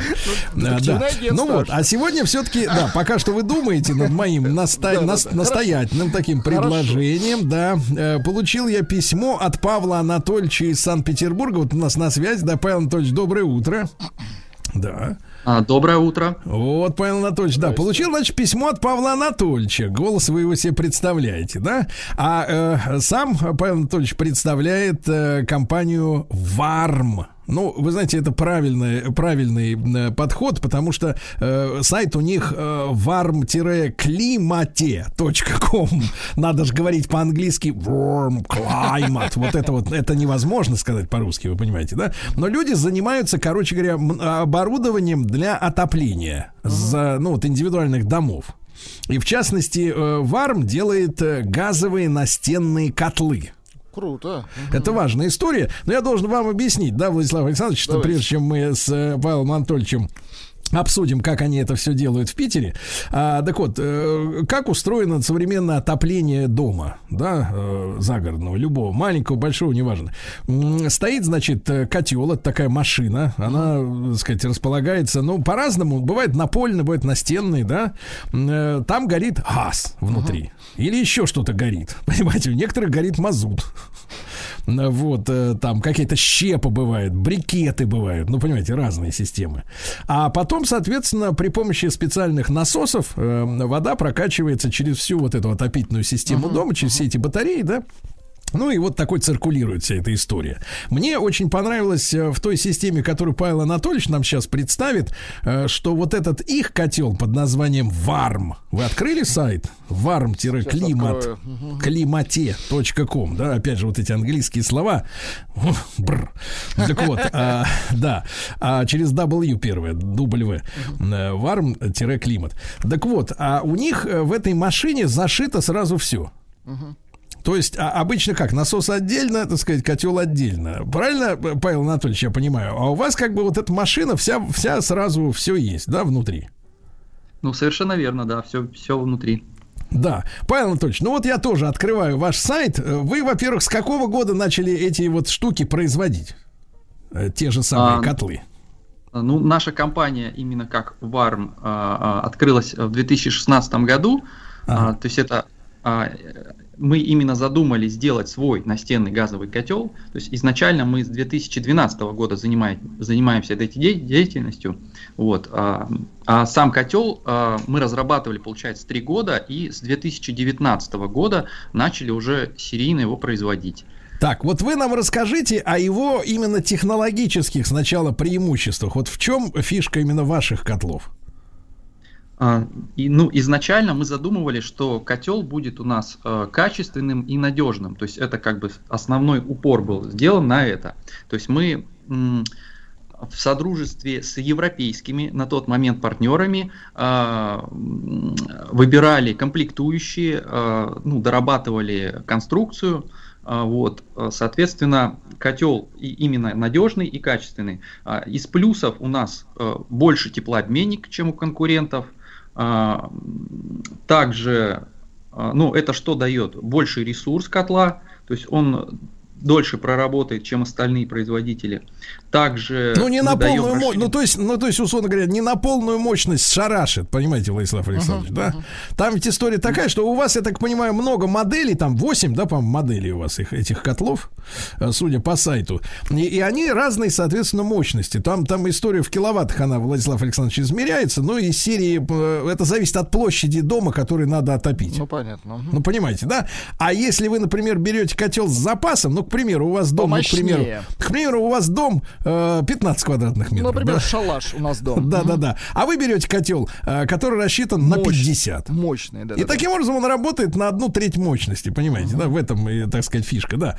Так, тепл- теплообменник больше, так, а, а вот почему вы решили засунуть туда еще и насос, туда же внутрь? А, Ну, смотрите, э, где-то до 2000-х годов в России в основном были котлы а, напольные, и это отдельно котел, и все остальные комплектующие, там насос, расширительный бак, система безопасности, они обычно отдельно монтировались и делались. А вот с 2000-х годов в Россию стали заводить, завозить импортное оборудование, а, именно настенный котел, у которого уже все внутри, да, то есть у него внутри насос и расширительный бак, и там система автоматики, он более безопасен, а, ну, со- соответствует там европейским требованиям там и российским. Вот, и, соответственно, а, вот а, когда уже мы начали производить свои котлы, а, на, на тот момент парк котлов газовых настенных, он уже составлял порядка 8 миллионов штук.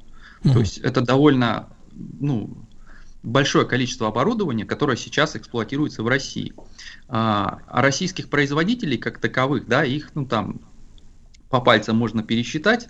А, вот. а, Я понимаю, понимаю, друг мой. А скажите, пожалуйста, вот э, в итоге, что вы непосредственно для этой машины сейчас делаете? Понятно, что времена настали иные, да? Вы сказали, что сотрудничали с европейцами. Э, вот из чего эта машина состоит и что из, из комплектующих этих, которые кроются за кожухом, вот за этим большим белым, да? э, Что есть у нас своего, а от чего мы зависим по-прежнему? Ну, тут ситуация сейчас э, пока сложная, потому что на данный момент мы производим э, комплектующие корпуса, комплектующие камеры сгорания, э, потом э, сама панель управления, вот эти пластиковые всякие кнопочки и все прочее. Э, ну, там какие-то мелкие деталюшки, да, неответственные, там тоже мы делаем в России. А, все остальное а, сейчас а, производится а, ну, в той же Европе.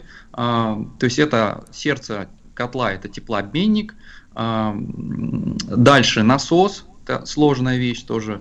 Вентилятор, горелка, электронная плата. То есть это все мы поставляем из Европы. Так, на какие момент... же у нас, какие же у нас, говорит, как говорится, варианты? Перспективы, что, да. Да, нам нужны варианты.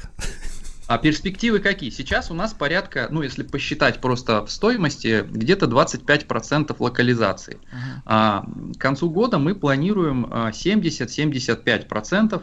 То есть э, что, а что, что, мы, сейчас... что, мы, что мы можем из перечисленного вами поставляемого из-за бугра, э, ну, соответственно, делать или закупать там у наших людей, да, которые э, наши производители? Вот какие, какие вещи наши ну, могут вот, уже освоить? Ну вот сейчас ведется работа по теплообменнику, а, то есть основной теплообменник. А, потом есть в котле вторичный теплообменник для нагрева горячей воды. А, он тоже. То есть это сейчас... же штука, это же штука еще раз, да, смотрите, Владислав Александрович, uh-huh. эта машина и отвечает и за отопление в доме, и, соответственно, за подогрев горячей воды. За горячую воду, ну понятно. Да, так. Так, значит, ну основной теплообменник, теплообменник ГВС, электронная плата, тоже сейчас а, мы уже ее ну, какое-то время разрабатываем, то есть сейчас ведется, а, скажем так, доработка, оптимизация и все прочие задачи. То есть, а вы а... будете кому-то поручать, э, каким-то смежникам делать эту электронную плату для себя, или сами будете этим заниматься? Нет, нет, партнерам, но по нашему техническому заданию, то есть угу. есть партнер, который производит платы в России, но он их делает а, для котлов большой мощности, то есть там свои нюансы, ну, свои задачи. Ну, у вас свои тех задания, да, понимаю, да. Ага. Да, да, да, совершенно верно. Так, ну, а вот. вот какая у нас ситуация с насосом? А, с насосом все плохо, потому что а, насосы данного типа, циркуляционные, да, они стоят не только в котлах, да, они стоят просто, например, на системах отопления, а, они стоят а, иногда а, ну, система там рециркуляции горячей воды в доме, например. То есть, Слушайте, а, а у нас получается, у нас получается никогда, в принципе, за эти там 30 лет, не знаю, как э, в советское время это обстояло дело, не, не припомню, да, но тем не менее, я так понимаю, что у нас в принципе этого производства не было никогда. А, да, то есть есть а, насосы большой мощности, их производят в России, то есть промышленные так называемые. А угу. насосы именно бытовые для бытового оборудования, угу. а, такие насосы не производятся. То а для сравнения, это... друг мой, для сравнения, ага. самый слабенький промышленный и типовой, который у вас стоит, насколько отличаются по, э, ну там, я не знаю, в каких они измеряются, э, так сказать, категориях, там по, по объему прокачанной воды, ну чтобы мы представляли, насколько промышленный отличается от э, вот ваших. По характеристикам, да. Да. Но, скажем так, бытовой это примерно 1 кубометр в час. То есть вот так. он гоняет по системе угу. отопления 1 кубометр в час. А тот, а промышленные, который... а, ну, там уже измеряется там десятки Десятками, ну, понятно. кубометров. Ну, угу. ну, тут основное, что сам по себе конструкция насоса, он компактный, он маленький, да, то есть он по сравнению с промышленным, он угу. менее шумный, вот, ну и сейчас такими технологиями обладают, там, понятно, европейцы, законодатели, кто их, э, собственно, изобрел, угу. товарищи китайцы, то есть э, они тоже в изобилии их выпускают различных модификаций. Вот. А, а в России такого производства нет. То есть это, в принципе, самая такая трудоемкая вещь, что ли. Самая, самая технологичная вещь, да? А да, китайские да. намного хуже европейских? А, ну, по ресурсу они похуже, mm. но потихоньку они подтягиваются. То есть, mm. если изначально, как они делают, они просто брали насос э, именитого производителя и копировали, ну, копировали. его. Ну, да, но были. Ну, это, это из серии, надежды. давайте так вспомним, это грунтфасы всякие, да, вот эти штуки. Да, да, да, да. В том числе. То есть, это Дания, они как бы сейчас очень нелояльны к нам. Вот. Uh-huh. Слушайте, а вот э, ресурс этого насоса сколько лет составляет, ну, в среднем российском домохозяйстве? Как часто его нужно, приходится, вернее, менять, с вашей точки зрения? Ну, порядка там 8 лет, 10 лет. То есть они работают надежно. То есть когда насос хороший и нет проблем с системой отопления, то есть чтобы он не перегревался, там не перегружался, а, то насос работает, да, он без перебоя может 10 лет работать и Мгм. ничего с ним не То есть случается. мы вот сейчас, давайте в нашей программе, э, я уверен, нас слушают и в подкастах потом послушают э, люди, которые занимаются производством. Есть потребность в собственных компактных насосах, причем это не инвестиция, да, а люди будут раз там в Серьезная, 8 да. 8-10 лет обновлять этот парк, да, у себя. Техническое задание, да. Да, вот, товарищи, э, э, тем, кто будет делать насос а наш отечественный бытовой, тому в нашу программу сделано в России зеленый свет.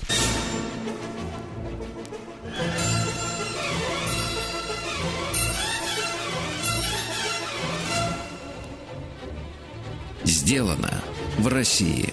Дорогие товарищи, э, я понимаю э, удивление некоторых людей, которые, услышав там цифры 25% локализации, э, значит, начали топать копытами и кричать, да как же это сделано у нас, правильно? В истерике, да. Но, но, товарищи, значит, во-первых, Павел Анатольевич взял на себя соцобязательство, как говорили в нашем детстве, да, да, довести локализацию до разумного предела, да, до А конца года. деваться-то некуда, А во-вторых, да. во-вторых, значит, главное это шебуршиться. Э, Вот, а не сидеть, э, не слова, сидеть перед приемником на попе ровно и, значит, соответственно, значит, плеваться из серии там, ой, да у них что-то не то. Значит, э, Павел Анатольевич, чтобы мы представляли бизнес-модель. Вот э, понятно, что э, раньше, может быть, даже нашим людям трудно было э, об- объяснить, зачем импортозамещение, если, в принципе, и так усё возят фурами, правильно, завались всего. Сейчас, после того, как э, коленно-локтевая поза, значит, вот такая она при- принята, да, вот, э, тут э, хочешь не хочешь, крутиться придется. Но, а, Павел Анатольевич, а вот с экономической точки зрения, действительно, если вот э, тупо перепродавать, например, западные котлы и делать их, например, у нас, насколько это для вас, как для предпринимателя, для ваших товарищей, это выгодно? Ну, скажем так, это проще перепродавать, то есть это просто оборотный капитал. а, И на данный момент какая есть проблема, что, например, с рынка ушли европейские производители. Ну как, они приостановили свою деятельность. То есть э, котлы продавались там в течение 20 лет, например, немецкие, да, различных компаний. А, И э, сейчас э, котлов нет, запчастей нет, а, и что дальше непонятно. То есть вот люди столкнулись с действительностью. А, Что касается, например, нас, да, то есть мы в России находимся, да, то есть мы осуществляем и поддержку и все прочее. А, Это какая-то гарантия. То есть даже если как, с какими-то комплектующими, которые мы везем там из другой страны, а, у нас а, будут проблемы, да, мы, соответственно, ищем других а, поставщиков, либо делаем что-то сами, пытаемся как-то в этом направлении двигаться. То есть мы будем в любом случае решать эти вопросы. Так, зайду с другой стороны еще раз, тогда, так сказать, задам вопрос. Насколько потребителю ваш котел обходится дешевле, чем аналог европейский? Не знаю, правда, по какому курсу считать, но сейчас вроде как так сбалансированный. Ну, вот, С, с такими Ну, же ха- характеристиками, да, разница какая А, будет. Да, э, у нас котел, он не эконом-сегмента, то есть э, котлы делятся, ну так, на рынке на три типа. а, Эконом-сегмент, комфорт-сегмент и премиум-сегмент. То есть у нас котел, а, ну как, премиум-сегмент, но по цене комфорта. То есть мы Мгм. не эконом. мы Саб-премиум мы самый- называем это так. Да, мы не самый бюджет, то есть мы изначально не планировали в этот сегмент э, попадать, потому что там сложная конкуренция, а, то есть э, там там будешь конкурировать и с корейскими котлами, а, и с э, дешевыми итальянскими котлами, то есть, ну, вот. И там А очень тут подфартило, да, в принципе-то, по большому счету? выжить. Ну да. Ну, понимаю. Слушайте, э, друг мой, вы же еще, кроме котлов, занимаетесь еще и бойлерами. Вы скажите, бойлер это у вас какого типа? Это, это квартирная история, да? Это вот э, когда перебои с, с горячей водой летом? Нет, это Или больше, это больше для частных домов, то есть это, Это, именно для накопитель, условно говоря, да? Да, да, это подключение к газовому настенному котлу, и котел нагревает воду а, именно через бойлер. То есть э, котел греет бойлер и ну вот эту емкость с водой, да, и Да, А там как бы термос, правильно я понимаю? ну да, да, да, то есть Там термос, и, соответственно, моешься в, в слазь, да, и думаешь о немцах, как им сейчас, соответственно, не очень комфортно, да. Есть просто водонагреватели, да, я вот смотрю, ваш сайт, опять же, warmclimat.com, да, Э, есть, а водонагреватели это что такое? А, Водонагреватель это, ну, в простонародье газовая колонка, то есть это просто изделие, которое нагревает, э, га- э, нагревает горячую воду в проточном режиме. Но это старый фонд обычно, например, если брать Санкт-Петербург, это старые Мгм. дома, где Ну, это городская изначально- история, да? Да, да, это больше городская, то есть в частных домах редко ставят, то есть это больше городская. Слушайте, а скажите, пожалуйста, поскольку вы... э, Сколько у вас, кстати, людей работает в вашей компании сейчас? У нас э, мало людей работает, то есть если сравнивать, то есть э, у нас работает э, сейчас 12 человек. И, Всего. и я так понимаю, поскольку вы размещаете заказы на различные, так сказать, составные части у других, да, предпринимателей?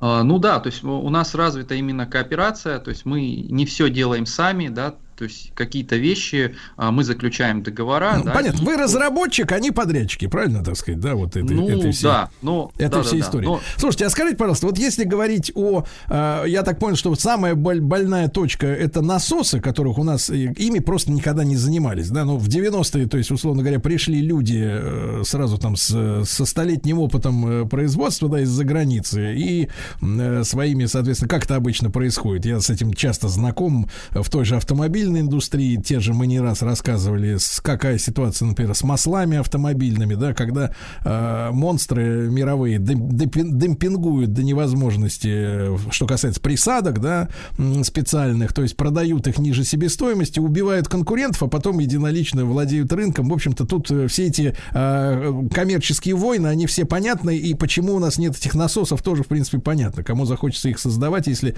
э, есть доступные, условно говоря, уже э, именитые насосы. Скажите, пожалуйста, с точки зрения самой технологии, да, вот для э, страны, которая может делать циркон, эти насосы, они, в принципе, заоблачную какую-то проблему составляют, ну, вот если объективно говорить. Ну нет, не заоблачную, а, просто нужна компания, которая будет готова вложиться, то есть э, в технологию, в производство. То есть это при- приличные, скажем так, деньги нужны и нужно понимание какое-то, да, то есть в этой области. Мгм. Понимаю. А те люди, которые выпускают промышленные, они могли бы создать подразделение бытовых, ну, то есть м- мало- маломощных насосов? Ну, если сравнивать по технологии, какие у нас производятся, то есть, опять же, это либо а, и, э, иностранные компании, которые открыли здесь свой бизнес, да, и они здесь делают эти насосы, но они их делают не по полному циклу, они их делают, опять же, ответственные детали все равно завозят а, из-за бугра. Очень плохо, товарищи. Очень плохо. Да. Давайте, Владислав Александрович, бьем тревогу, правильно?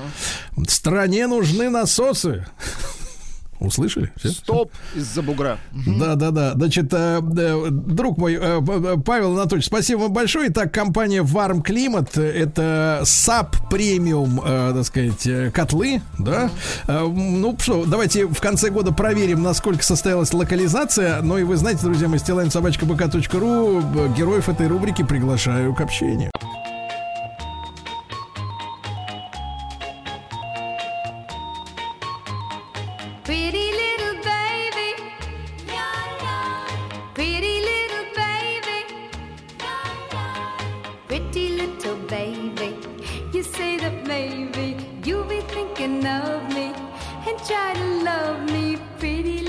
Baby. I'm hoping that you do. You can ask the flowers. I sit for hours telling all the bluebirds, the bill and coo birds, pretty little baby. I'm so in love with you. Now is just the time while both of us are young. Puppy love must have its day. Don't you know it's much more fun to love while the heart is young and gay? Meet me at the car hop or at the pop shop. Meet me in the moonlight or in the daylight. Pretty little baby, I'm so in love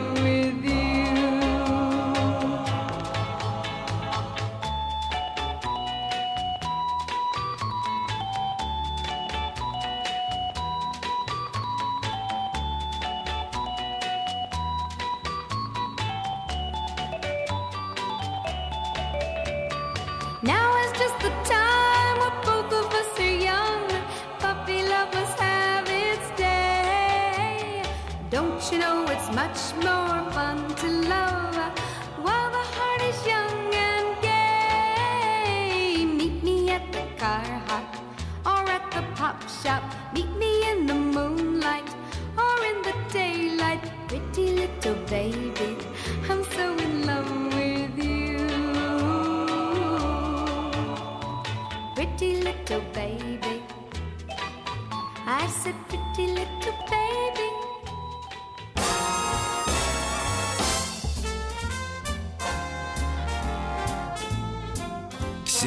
Стилавин и его друзья.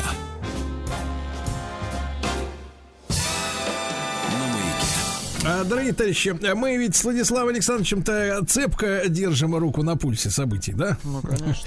Вот, и э, я, как и вы, ребятушки, читаю всякие э, новости разные, ну, стараюсь, конечно, беречь психику, э, вот, в основном для вас, вот, но не могу пройти ми- мимо тех событий, да, мимо тех новостей, которые, ну, скажем так, вызывают недоумение, они как-то оскорбляют немножко, даже вот рассудок оскорбляют. Э, На этой неделе стало известно, что в Молдавии э, местное, значит, руководство, сначала парламент, потом их президент, у них такая есть президент, Майя Санду, видели, наверное, фотографию, такая моложавая э, девушка, вот, запретили использовать э, георгиевские ленточки. Вот, я, честно говоря, об этом написал. Люди э, у себя, люди не- в недоумении были, абсолютное большинство, да, и, ну, ну, понятно, в интернете, как правило, все это агрессивно достаточно выглядит, потому что люди не скованы э, какой-то цензурой, вот, но люди в недоумении, потому что мы прекрасно помним, как э, в начале года, еще там в январе, по-моему, там в начале февраля, молдаване э, слезно просили дать им скидку на газ, Помните?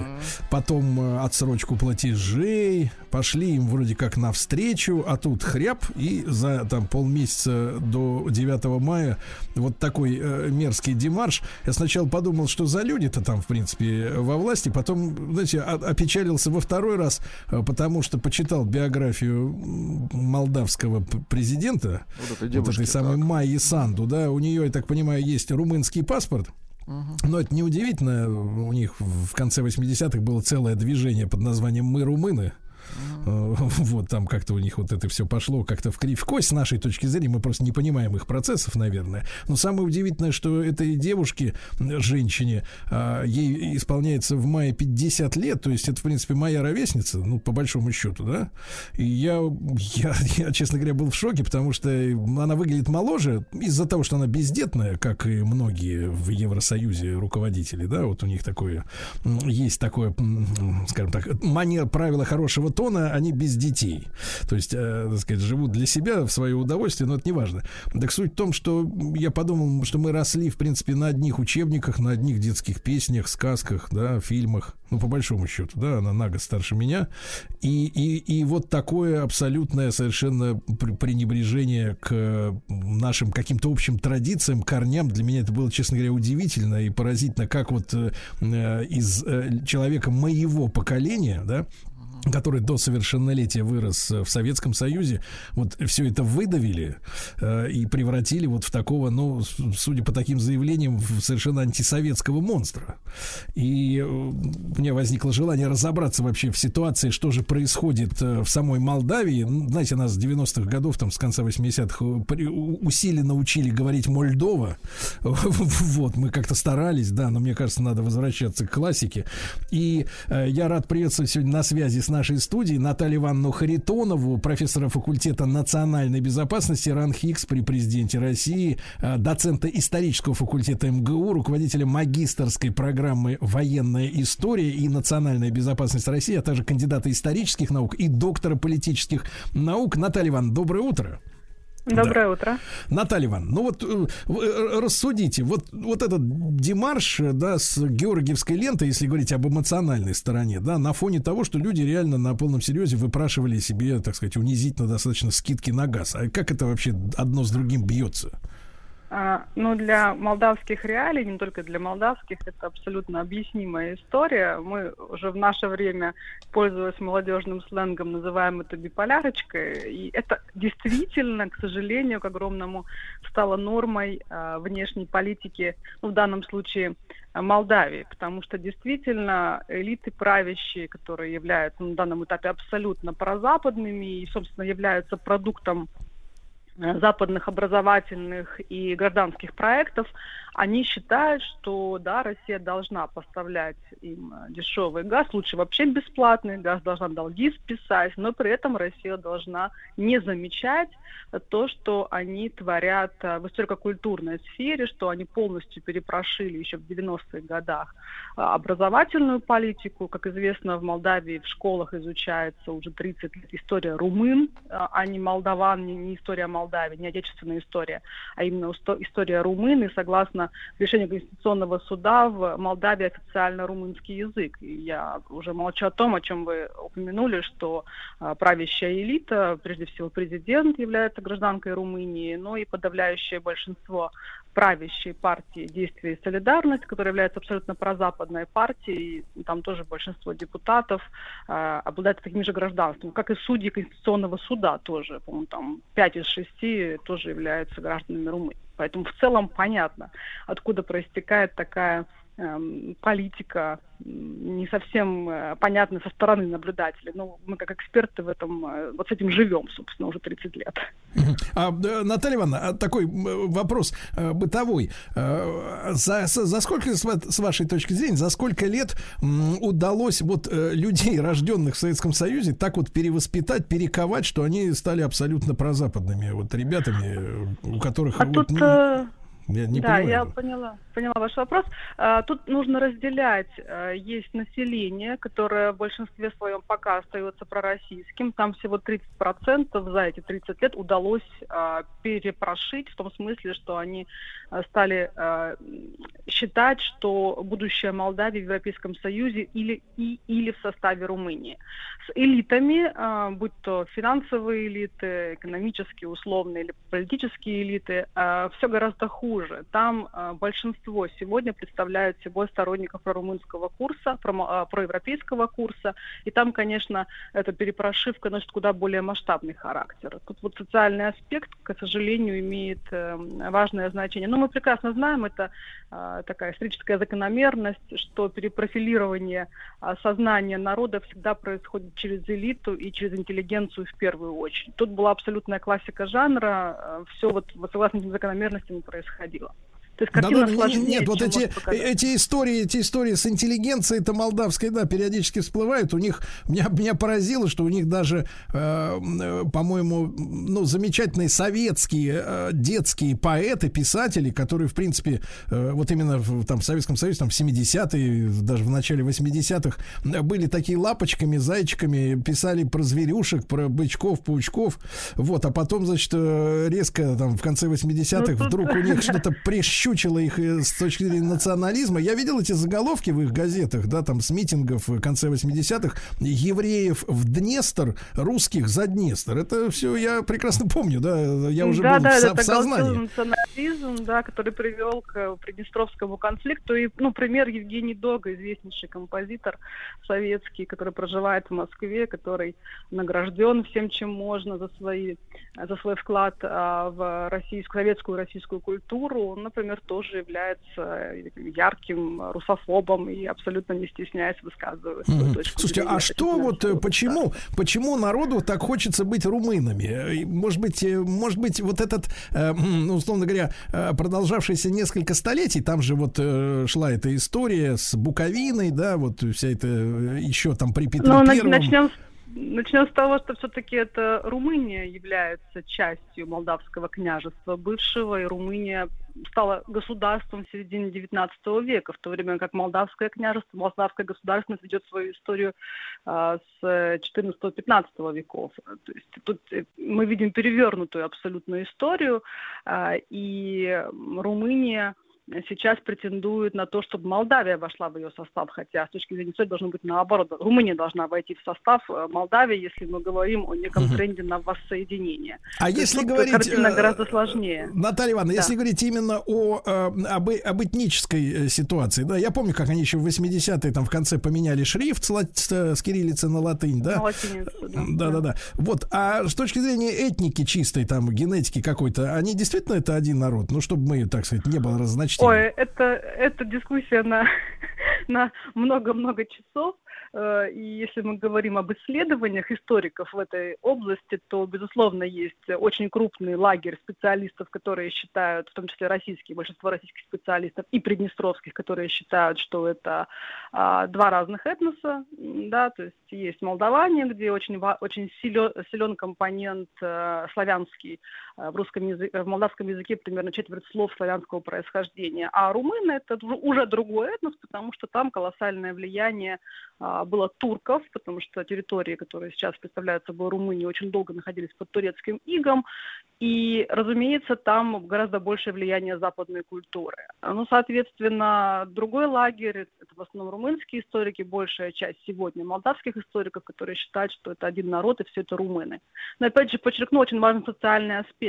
Народ, население очень хорошо помнят две румынские оккупации, э, потому что э, вот э, те, кто еще жив и кто это помнит, мне самой лично, как историку, говорили, что лучше бы были немцы, чем румыны, потому что такой жестокости румыны, как по отношению к молдаванам, не проявляли никому вообще в зоне оккупации. И, в 18 году, и потом в период Великой Отечественной войны.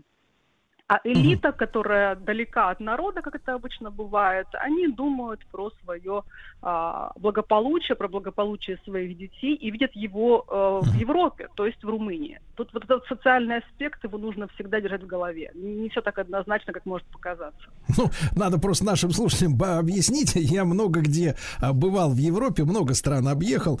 И э, когда говорится о румынском благополучии, да, ну вот э, я много путешествовал за рулем на, по европейским дорогам, да, по там, по, по все объехал практически Европу. И, э, ну, э, э, румыны у меня в первую очередь ассоциируются с людьми, например, которые на платной трассе обязательно норовят проехать бесплатно через вот этот шлагбаум, где надо оплачивать проезд там за, да, они бьются лобовым стеклом об этот, э, значит, барьер, э, пытаются, уткнувшись тебе в задницу, проехать, так сказать, следом. Ну, в общем, вот машины с надписью, с, с номером РО, э, Романия, да, это вот самые Да. вот, э, самые жуликоватые участники дорожного Ну движения в Европе. еще нужно, нужно еще иметь в виду отношения, которые, к сожалению, вот по словам, опять же, очевидцев, э, жителей Молдавии, характеризуют отношение румын к этническим молдаванам, ну, например, на такое, как у немцев к прибалтам в свое время. Да? То есть- да, из серии обслуга, я понимаю.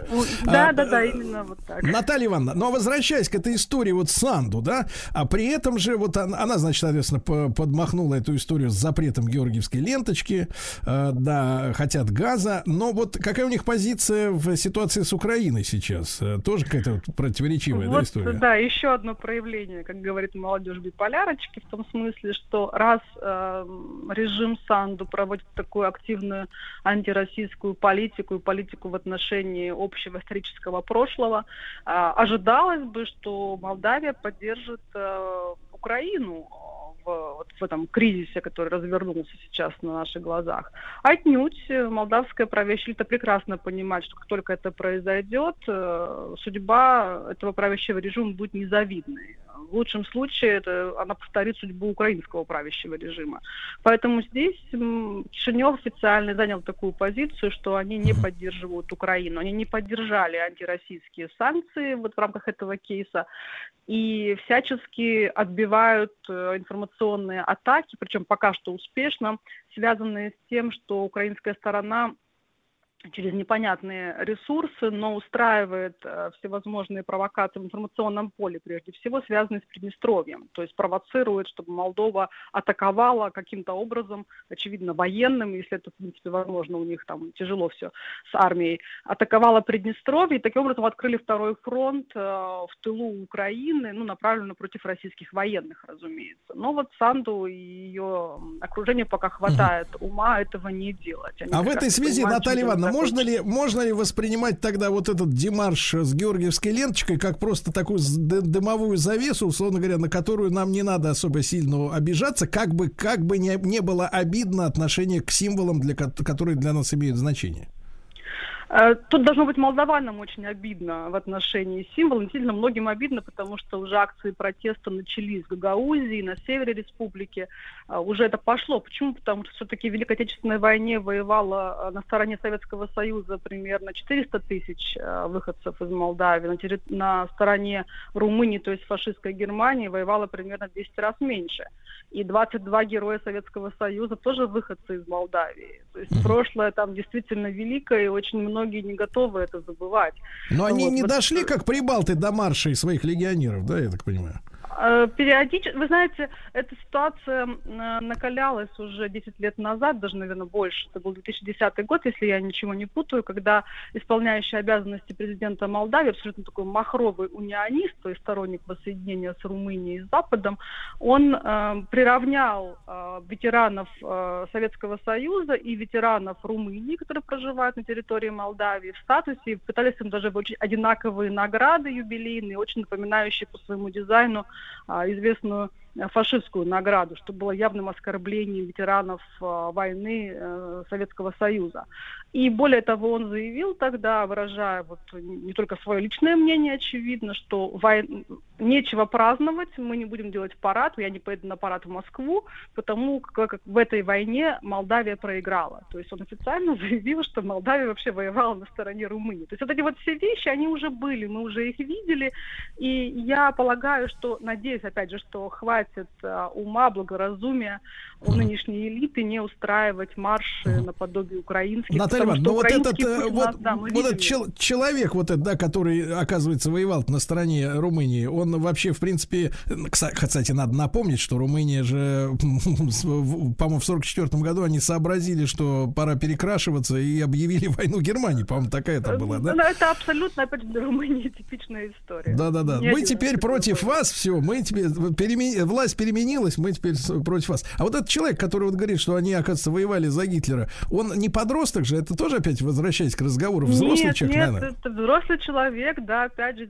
исполняющий обязанности президента Молдавии, племянник его был мэром Кишинева в это время, состоявшийся политик, до сих пор он э, там где-то в околовластных кругах про свою позицию отстаивает, Э, Мгм. зовут его Михаил. Гимпу, да, Да-да-да. все, нормально. Наталья Ивановна, и тогда еще вопрос. Э, На этой неделе был же день рождения очередной генерала Лебедя, который как раз э, отличился, да, вот в Приднестровье. Там же, насколько я понимаю, э, находились и находятся огромные склады еще с советских времен, да, склады с э, оружием, да, потому что это стратегическое... Э, э, Склады зо- боеприпасов, да, 40 Да, да, да. тонн А было, насколько, 20 насколько людям-то 20 тяжело сейчас э, в Приднестровье вот в последние эти годы?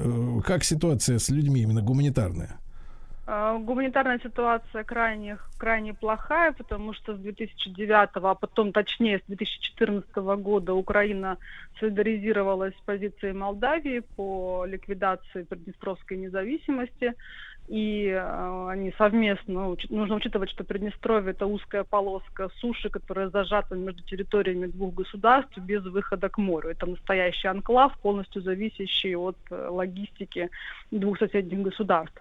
И это давление, оно нарастает с каждым годом, и на текущий момент Приднестровье очередной раз стоит на, на пути гуманитарной катастрофы, на пороге гуманитарной катастрофы, потому что э, лекарства заблокированы, не поставляются на территорию республики, Кишинев их не пропускает, граница с Украиной тоже полностью заблокирована уже два месяца, А, проблема с удобрениями, пр- проблема с пассивными материалами, проблема с продовольствием, наличие наибольшего количества на душу населения украинских беженцев, что тоже вызывает определенное социальное напряжение.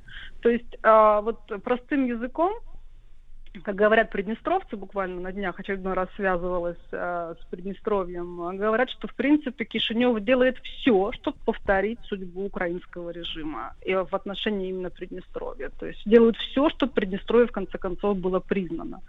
А, потому что... Ну, а, очень, дошли очень уже странная история, очень странно. Вот мы с вами, да, обсуждали их решение и поведение, оно какое-то, ну, в любом случае... а. Да, оставляет ощущение полной несамостоятельности. Вот. Конечно. Наталья Ивановна, ну, спасибо вам, да, да, огромное за э, интервью. Один последний краткий вопрос, э, совсем кратко, на, на 10 секунд буквально. А почему Дадон-то проиграл? Потому что, мне кажется, он был достаточно вменяемым человеком, да, вот бывший их э, руководитель. А, это политтехнологии. А, С одной Чисто. стороны, конечно, Дадон не оправдал надежды своих сторонников, это правда, тут об этом нужно говорить. С другой стороны, конечно, колоссальная поддержка американского посольства и политехнологическая поддержка Запада позволила Санду победить. Да. Э, Наталья Ивановна, ну, огромное вам спасибо. Наталья Харитонова э, с нами была на связи, доцент исторического факультета МГУ, кандидат исторических наук, доктор политических наук. Э, Спасибо огромное.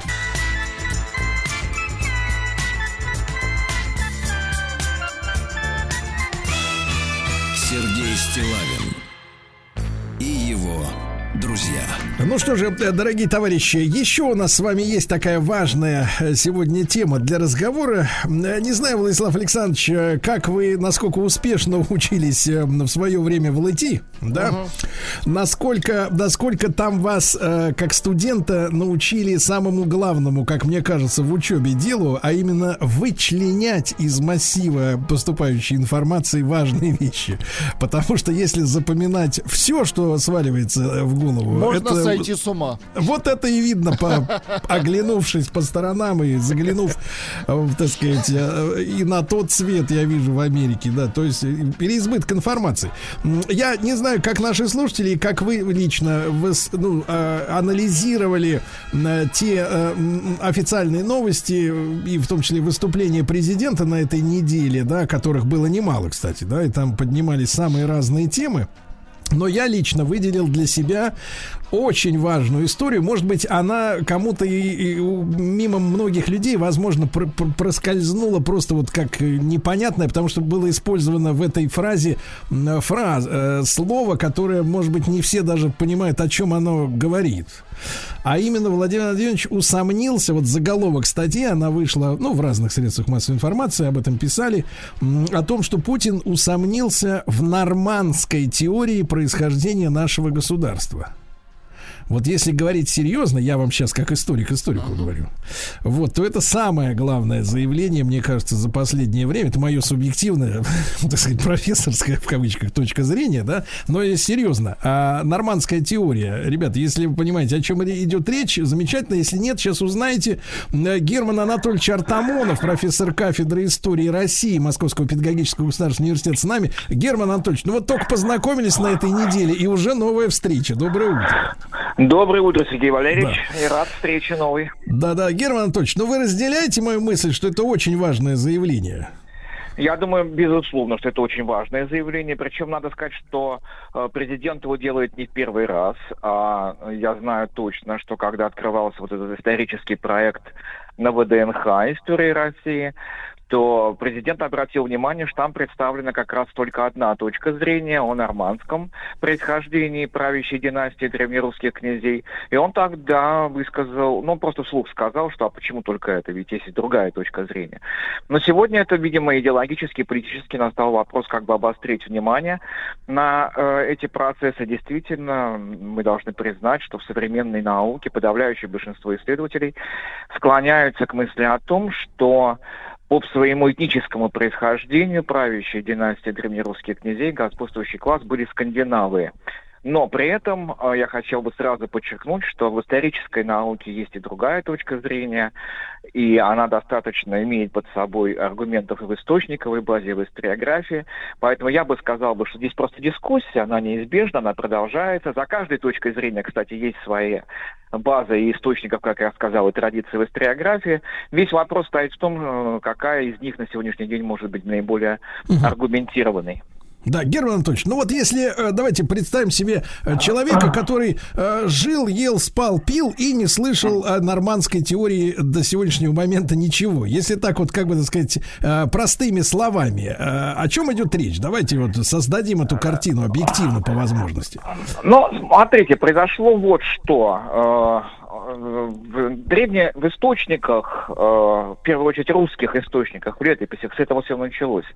Есть упомина, есть легенда о призвании рядом северных племен, славянских и угрофинских, земля наша богатая и обильна, порядка в ней нет, и послали за море к трем братам, и, при, и избрались три брата, Рюрик, Синий, Устровор, пришли на русскую землю, стали править, и дальше летописец, один из летописцев, э, судя по всему, связанный именно с новгородской летописской традицией, говорит, что эти братья были варягами, и сами новгородцы от рода варяжска. И вот это, э, а параллельно, кстати, на юге, в Киеве создавалась другая версия, кто такая Русь, откуда прошло название Русь. И киевский летописец говорил о том, что на самом деле Русь это поляне, поляне, я же ныне зову мы Русь, а поляне это Норики, то есть происходит поляне, славяне, э, Норик это римская провинция, существовала в среднем течении Дуная, И, соответственно, вот э, в летописи застыли две версии происхождения племени Русь. Одна южная, другая северная варяжская. А в 18 столетии, когда создавалась Академия наук, когда были провозглашены немецкие профессора, то они, собственно говоря, поставили вопрос, а вот варяги древнерусских источников, это кто? И далее э, предложили трактовку, что варяги это никто иные, как шведы, скандинавы.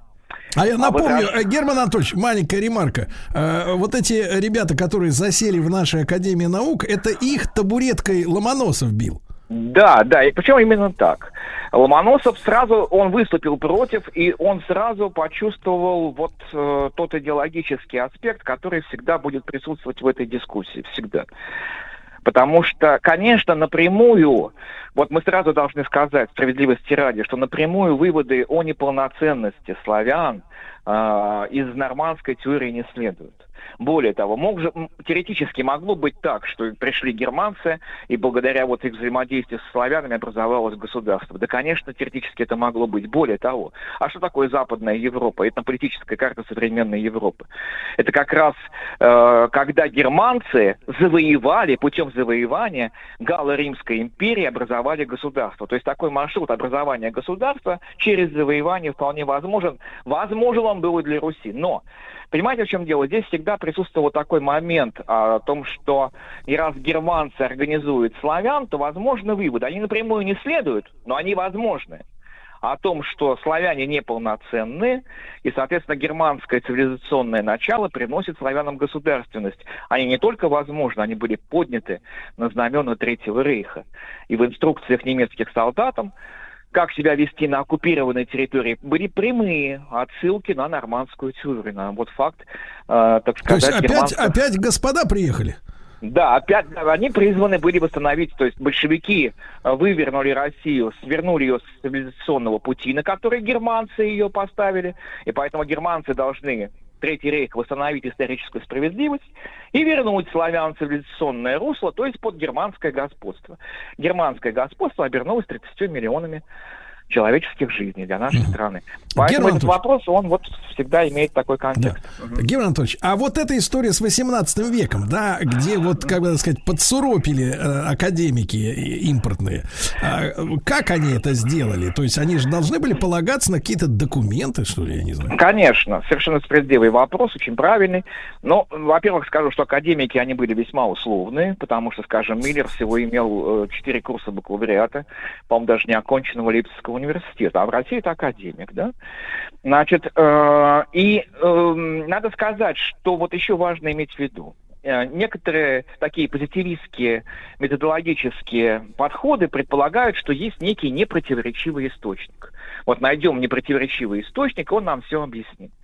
Значит, это заблуждение глубочайшее. Противореч... Непротиворечивого источника нет, потому что противоречие содержит сама жизнь. Так вот, э, собственно говоря, э, эти немецкие академики условные, они предла- а, и, в общем-то, предложили основной набор трактовок исторических источников, а именно в летописях нашли, э, содержатся договора Руси с греками в результате походов князя Олега, Игоря и Святослава. И там перечислены по именам древнерусская дружина. И э, они эти имена проанализировали и говорят, ну, имена не славянские, имена не имеют славянской огласовки. Кстати, забегая вперед, скажу, что у славян вообще нет личных имен, очень мало. Это вот только имена титулы князей, там, Святослав, Святополк и так далее. Подавляющее большинство современных русских имен этимологически это имена греческие и еврейские. Но, э, то есть сам по себе факт э, имени, этническая нагрузка его минимальна. Но э, у них аргумент был простой. Раз не славянский, значит германский. Но вот Ломоносов, он блестяще знал германский язык, он думал на немецком языке. И он им возражая сказал, ребят, да, они не славянские, но из неме- немецких языках не имеют сии имена никакого знаменовения, то есть не могут быть объяснены из германских языков. Этот аргумент действителен по сей день. Ну или, наконец, название. Есть был такой э, византийский император Константин Богонародный. Он жил в начале X века.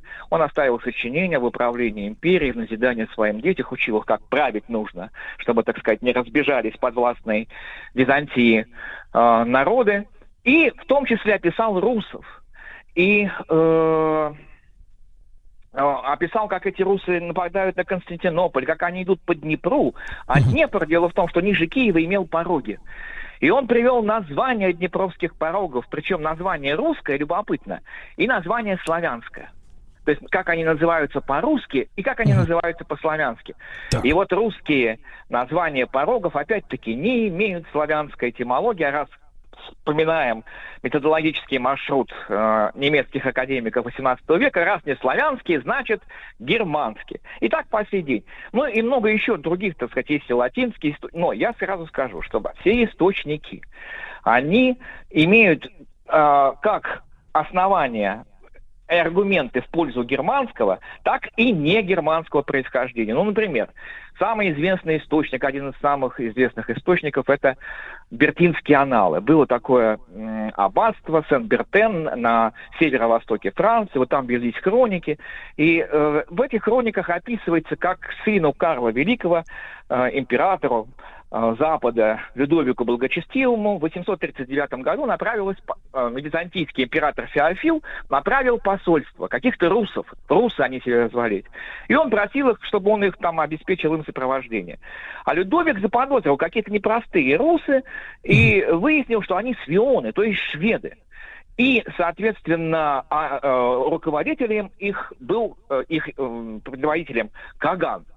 И вот этот бертинский анал норманисты, разумеется, трактуют как в пользу расвионы, значит, русы это шведы. Но другие историки обращают внимание на другое. Да, да, Герман Анатольевич, мы давайте сразу после короткой рекламы. На что они обращают внимание? Профессор Герман Ант- Артамонов с нами сегодня. Ну и подвергаем сомнению э, нормандскую теорию, товарищи. Сергей Стилавин и на маяке. Ну что ж, товарищи, э, президент недвусмысленно и не в первый раз усомнился нормандс, в нормандской теории происхождения нашего государства. Мы разбираемся в этой теме. Герман Анатольевич Артамонов, профессор кафедры истории России Московского педагогического государственного университета с нами. Э, Герман Анатольевич, на полусловие прервали. Да. Э, Продолжу, то есть мы говорили о бертинских аналах. Для одних а, это является аргументом в пользу скандинавского происхождения древнерусских князей, а другие историки и совершенно справедливо указывают на то, что Каган – это титул, приравненный в некоторой традиции к императорскому, и он никогда, так сказать, э, германские, скандинавские конунги и ярлы э, так не назывались. Более того, их даже королями не считали. Вот русских князей королями Западная Европа признавала, а, а ярлов, э, скандинавов в лучшем случае только герцоги. И, соответственно, этот аргумент является как раз-то в э, в сторону антинорманистов. То есть таким образом я говорю о том, что с источниковой точки зрения и с точки зрения методологии современного гуманитарного научного знания президент нас совершенно прав. Ни одна из э, точек зрения сегодня не может считаться абсолютно доказанной. Здесь Герман Анатольевич, дискуссия. А тогда вот вопрос. А то, что в 18 веке была принята нормандская теория, да, и э, табуретка Ломоносова не помогла, а к чему это привело вот э, в Российской империи? Э, вот это, вот это раболепство, раболепство перед Западом, которое тогда еще развивалось очень активно, особенно в 19 веке, да, да и в советское время, в принципе, считать, что там все лучше, а здесь все хуже. Вот э, на- насколько, насколько вот это проникло, проникло в саму ткань? Вы знаете, я не думаю, что здесь вот именно нормандская тема стала таким основным фактором. Нам, безусловно, способствовала этому. Безусловно, способствовала.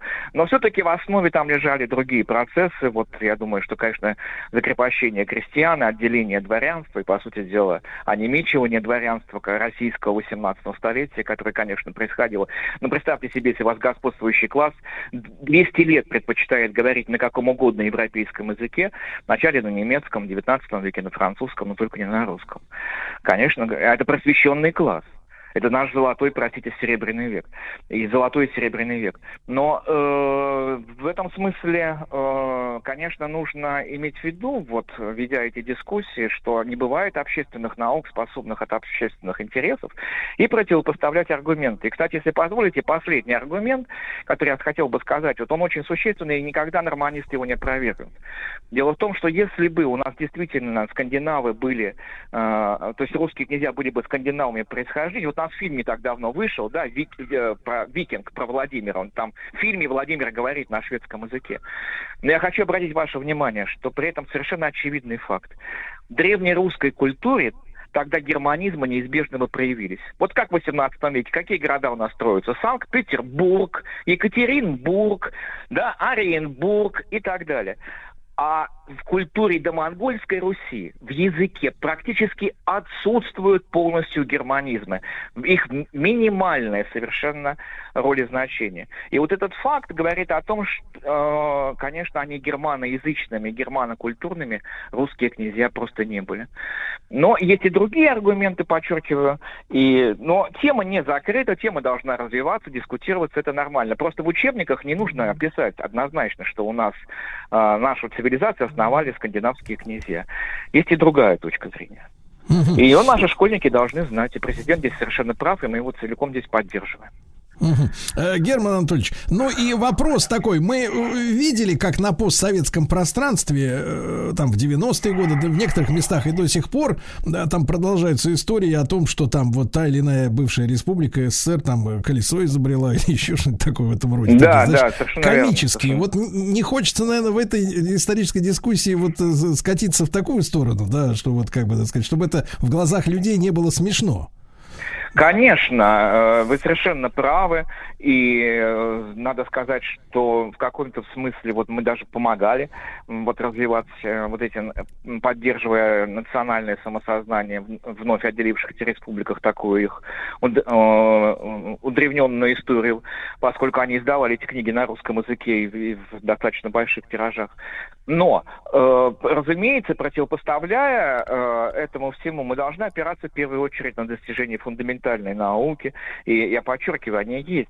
Мне в этом смысле странно, что почему-то вот современные норманисты, э, они, ну, когда они говорят о том, что нормандской проблемы уже нет, потому что мы уже все доказали, это они в публичном пространстве, но это просто, я бы сказал, бы проявление Да. дилетантизма. Герман Анатольевич, ну вот смотрите, но тогда еще вот филологическая задача стоит. А, ваши оппоненты это норманисты, да, есть нормандская Да, теория. да, да, да. А таким одним словом как-то мы можем назвать э, ту теорию, на которой, ну, например, э, убежденно стоите вы и ваши коллеги. Ну, я думаю, ну, закрепилось формально в науке норманисты, антинорманисты, но... э, Пло- я плохое честно- название, согласитесь, да, на Да, отрицание не всегда знаю. плохо. Э, Да, я согласен с вами. Здесь нужно, ну, вообще нужно просто разбираться, поставить вопрос, перевести его в академическую. Э, плоскость – это проблема на самом деле, она, ее правильнее называть не нормандская, а проблема происхождения этнического происхождения правящей династии Древней Руси. Кто такие русы? Вот, вот проблема. Кто такие русы в этническом плане? Да. Я, Да, кстати, но слово, но слово, мне кажется, вот, э, Герман Анатольевич, я как человек, так сказать, э, э, недалекий от слова, да, Мгм. Нужна, нужна, ну, требуется хорошее, емкое слово, которое не построено на отрицании, а имеет свое собственное смысл, достоинство и, соответственно, э, вот, э, и, тогда теория заживет новой жизнью, мне кажется. Герман Анатольевич, огромное спасибо, буду рад нашим новым встречам. А, Герман Артамонов, профессор кафедры истории России Московского педагогического государственного университета. У нормандской теории есть альтернатива, товарищи.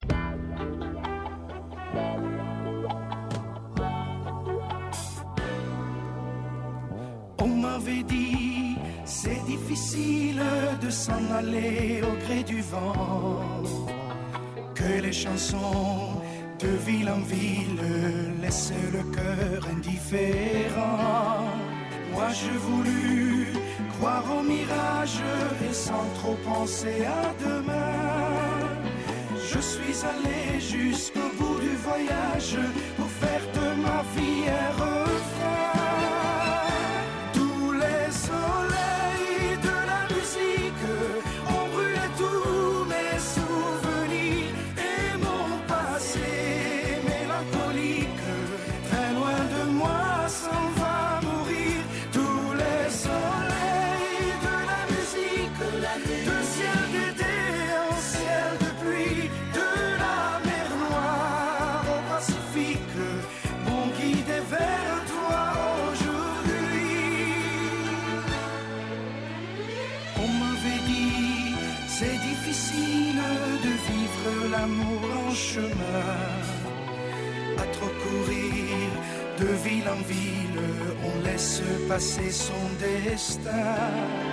Mais moi je veux croire à la chance de t'avoir trouvé ce jour-là.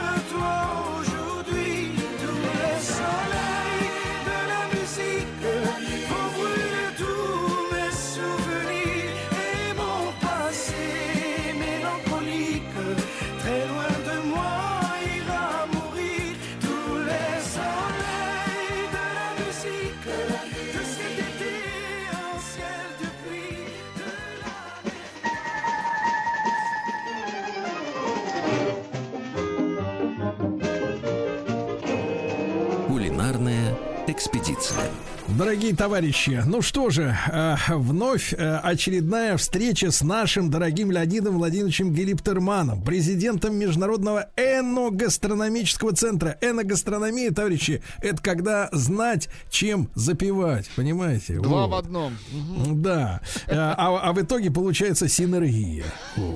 А председатель комитета по гастрономическому туризму Российского союза туриндустрии Леонид Владимирович, мы заждались, долго не слышались. Доброе утро. Да. Доброе утро, доброе утро, рад вас слышать. Да, да. А ведь Леонид Владимирович-то у нас побывал на Камчатке, вы представляете? На самом деле, на самом деле это мечта побывать там, потому что вот ни одного отрицательного отзыва от того, от тех людей, кто там побывал, вообще не слышал. Все с такими с огромными глазами рассказывают о красотах, да, прекрасных. А, Леонид Владимирович, вы не первый раз там оказались? А, Я на Камчатке уже был дважды за последнее время и полностью разделяю те Восторг. восторги, да, да, которые, которым делятся люди, которые побывали в этом чудесном месте. Ну, вот э, океан, настоящий океан, черный песок, вулканы. Почти 15% Камчатского края это особо охраняемые территории. Там не случайно Камчатка входит как объект всемирного наследия ЮНЕСКО. Ну, Мгм. конечно, это что-то совершенно удивительное и необычное для взгляда человека, который живет в средней полосе особенно. Мгм. Леонид Владимирович, кстати, не просто так был на Камчатке, не э, только наблюдал красоты, а дело в том, что э, по- состоялся деловой форум Дальний Восток, зима открытий, были переговоры, я так понимаю, с губернатором Краснодарского края Владимиром Солодовым, Владимиром Солодовым, да, главой Петропавловска-Камчатского края. Камчатского только края. Края, да-да-да, с Я министром понимаю, туризма. уже хочется на юг, да. Камчатского, да-да-да. А, Леонид Владимирович, а, а чему был посвящен вот этот форум? Ну, на самом деле мы с вами прекрасно понимаем, что Дальний Восток это совершенно такая особенная, особая часть нашей страны, и э, ее надо развивать. И э, в том числе, безусловно, у Дальнего Востока ну, какой-то невообразимый туристский потенциал. И, собственно, вот этому был посвящен форум, на который съехались представители э, туристического бизнеса и властей из э, разных регионов Дальнего Востока, и, ну, собственно, из других мест России, э, для того, чтобы понять, как вообще дальше-то быть и на что надо обращать внимание, какие есть приоритетные вопросы, задачи. Ну, что касается меня, то, безусловно, я занимался прежде всего эногастрономической темой, и этому в том числе были посвящены переговоры и с губернатором, и с главой администрации Петропавловска, Камчатского, и с местным э, деловым сообществом. Ну и очень э, мы продвинулись, надо сказать, и Да. есть э, совершенно понятные результаты. Леонид Владимирович, ну мы понимаем, это эногастрономический, так сказать, туризм, это же мы понимаем, благодаря вам, о чем идет речь. Поэтому происти- тут два вопроса возникает. Э, Значит, э, что запивать и, соответственно, чем? Есть ли местные, так сказать, дары, э, дары природы, дары, так сказать, творчества виноделов или, так сказать, кулинаров? На что нам обратить внимание? Ну, насчет виноделов я бы э, пока воздержался, а вот э, то, что на Камчатке делают э, удивительное качество настойки, и я бы прежде всего отметил настойки на жимолости и на бруснике, это совершенно очевидно. Есть у них очень знаменитый местный напиток, который они называют кедровка. Так что вот с этой частью все хорошо. А, с местным производством. Что касается еды, ну, давайте начнем с простых каких-то вещей. Во-первых, есть э, коренные народы, которые на Камчатке живут, и, безусловно, есть кухня корякская, чукотская, кухня венов и других малых народов, которые там проживают. И э, там совершенно такие вот э, непривычные для нас блюда, ну, там, скажем, толкуша, да. Что такое толкуша? Берут в ступки, дробят э, юколу, ягоды и вот это едят, например. А Или юкола это, это рыба. Да. А, Значит, или черчихан, например. Это блюдо из толченой лососевой икры э, с мукой и картофелем. Ну, в общем, есть очень популярное блюдо, которое там называется тельно, и мы его знаем как тельное, такие рыбьи зразы. Э, Масса дикоросов, там, из которых э, делают разные напитки, и которые применяют в кухне, ну там кедровый стланник, например, э, из него делают местные чай и квас. Есть камчатский иван-чай, очень интересно с ним они работают. Есть там мараклав, дикий лук они так называют, там дикий лук, черемша, это тоже очень активно применяется в кухне. Ну, я уж не говорю по поводу рыбы, Я не говорю там ничего по поводу крабов, это отдельная большая песня. Кстати, а, значит, папоротник орляк, очень э, достойный продукт, очень достойный. И на Камчатке, например, устраивают фестиваль, который называется «Папоротник и краб», и в лето он будет с 13 по 26 июня. Э, Очень красочное, вкусное действие, если у кого-то удастся туда приехать, э, прям замечательно. Леонид Владимирович, а что же они там с папоротником-то устраивают? Они его варят, что ли, или за- засаливают? Э, С папоротника там вот абсолютно все виды, так сказать, э, кулинарной обработки, которые можно придумать, э, там это делается.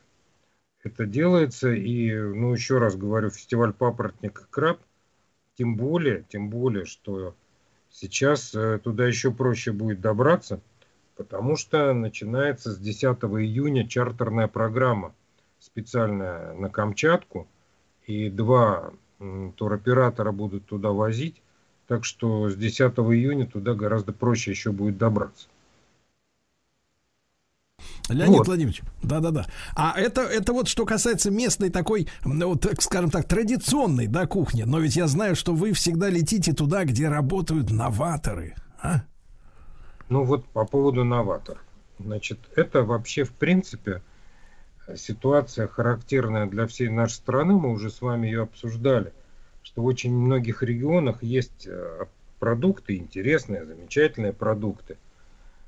Но нет как таковой вот ярко выраженной э, локальной кухни. И Камчатка, ну и в принципе Дальний Восток, э, вот они находятся вот в этой ситуации. Поэтому по поводу новаторства я поделюсь с вами прямо вот совсем свежайшей новостью. Мы достигли договоренности с Министерством туризма Камчатского края и в конце июня будем делать на Камчатке гастрокэмп, который как раз будет призван создать камчатское меню из локальных продуктов с помощью э, лучших шефов из России и с помощью местных шефов.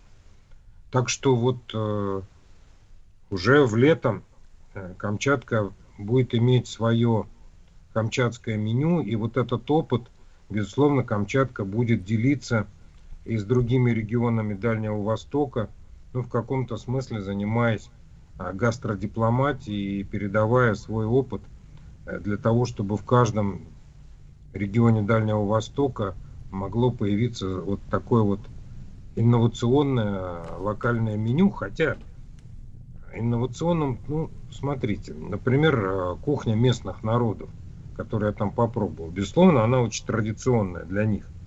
И, безусловно, подавляющее большинство тех, кто приезжает и на Камчатку, и в другие регионы, где живут малые коренные народы, они не слишком эти блюда пробуют, ну так вот, с точки зрения экзотики, может быть, но не, не более того.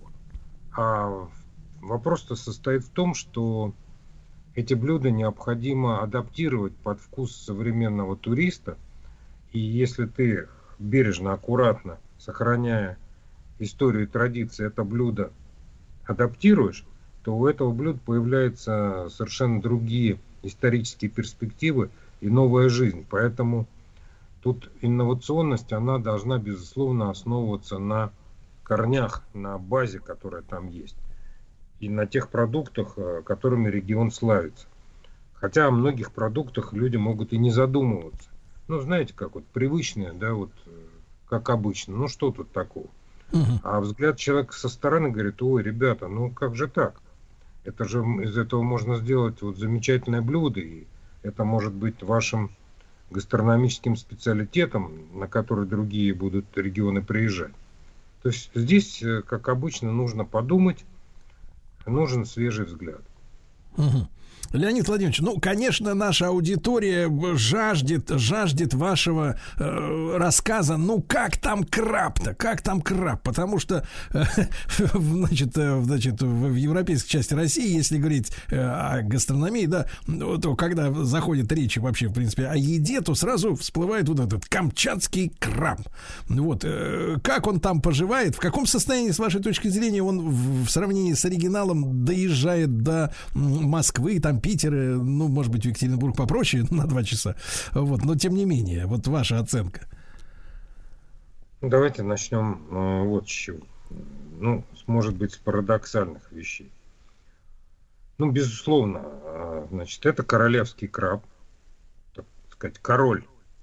Тут э, это не обсуждается. Э, Он, ну, второе название, так, так называемый камчатский краб. Да, это самый крупный из всех крабов, которые проживают, которые имеются.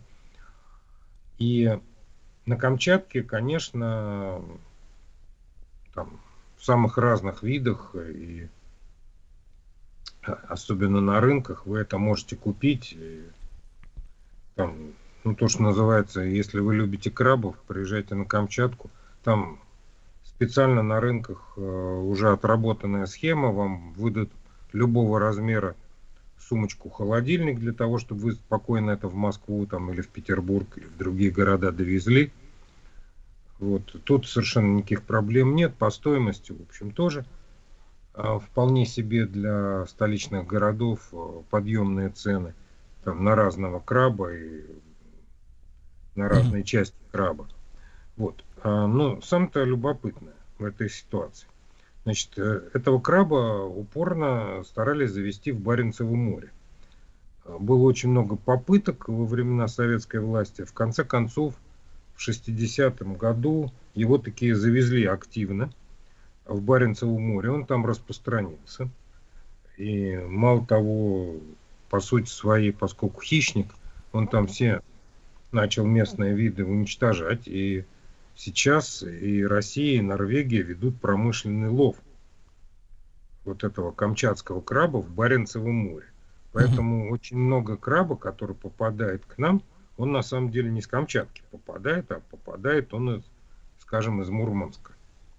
Вот так что э, с точки А он, зрения... а он, э, так сказать, Леонид Владимирович, а он как бы других кровей-то, вот, или, так сказать, э, вкусов, как вы оцениваете? Ну, да нет, ну, на самом деле, очень похож, хотя, конечно, если вы там большой крабоед, краболюб, крабознаток, вот, то вы, конечно, сможете почувствовать, потому что, конечно, все-таки разное море, да, там Тихий океан и Баренцево море, безусловно, они там и кормовая база у крабов другая, ну, то есть можно разницу найти, но если вы там едите краба там по случаю раз в год, конечно, вряд ли вы там разницу найдете. Понимаю. Вот, ну краб-то крабом, краб-то крабом. А тут же, вы же понимаете, что там же замечательные лососевые. Вот, э, вот я бы на этом, честно Давайте, говоря, давайте больше про лососевых, конечно, Леонид Владимирович. Потому Что за что- лососевые? Ну, конечно, потому что там самое большое, так сказать, разнообразие лососевых. И э, рыбалка на Камчатке, это, ну, там, охота, конечно, замечательная, но рыбалка это просто вот для тех, кто это любит, ну, там горбуша, там кита, там чевыча. Ну, например, самую крупную чевычу, которую там выловили рыбаки, ну, так скажем, доказанный вес, да, 50 килограммов. Да вы на что? минуту. Да, чевыча. Прям как Там женщина. нерка, там, нерка, там кижуч, там Ага. сима, там рыбы родов гольцов, там харюсовые, тресковые, камбаловые. Ну, там Леонид Владимирович, Там- а они там прям как вот в Астрахани, прям кидаются на этот самый, на крючок? Или надо постараться? Ну, надо, безусловно, с местными пообщаться. То есть, э, ну, самостоятельная рыбалка – это еще и дело, которое может попасть под незаконный лов. Поэтому, безусловно, лучше с местными специалистами поговорить, получить все необходимые разрешения и, соответственно, наслаждаться жизнью. Вот. Ну, рыбы там не просто много, а, конечно, очень много и икра, ну, про которую мы с вами пока не говорили. А ведь э, красная икра оттуда это же, ну, фу.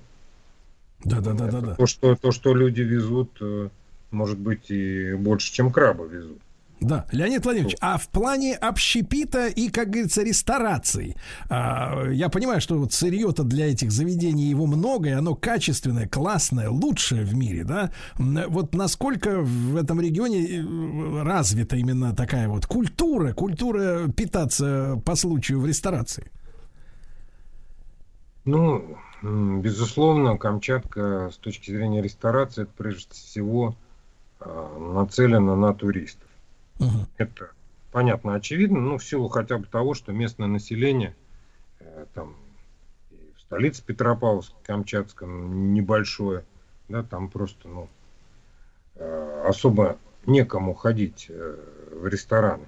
Хотя, конечно, местные тоже ходят, но рестораны в основном все-таки ориентированы на, на туристов. Да. И там за последнее время есть очень активное движение а, в сторону увеличения числа ресторанов с точки зрения того, что качество этих заведений растет. И, как я уже сказал, там появилось Министерство туризма, которое, безусловно, очень активно заинтересовано в том, чтобы вот эта э, сфера гостеприимства, эта часть сферы гостеприимства очень развивалась. И сейчас, э, ну, например, там только в Петропавловске, Камчатском, например, в Елизово, когда я сейчас был, был в очень личном ресторане. Да-да-да. Леонид Владимирович, смотрите, время нас, как всегда, поджимает, но ваш совет, вот минимум на сколько дней или недель стоит ехать на Камчатку, чтобы планировать путешествие с учетом того, что с 10 июня специальная программа чартеров запускается. Вот ваш человеческий совет. Неделя это минимум. Это просто минимум, потому что, еще раз говорю, там замечательная природа, ко- которую надо смотреть, там и океан, и, и вулканы, и особо охраняемые территории. Там же самое классное в мире долина гейзеров, самая Да, да, большая. да, да, да. Мы об этом вообще Можно ничего не сказали. Леонид Владимирович, но мы понимаем, и краб, и икра, и лососевые вместе с кижучем, дорогие товарищи, и рыбалка, и с 10 июня еще и специальные чартеры. Ну, Леонид Владимирович, вам, как всегда, огромное спасибо. Леонид Галиптерман, президент Международного эногастрономического центра, председатель комитета по гастрономическому туризму Российского союза туриндустрии.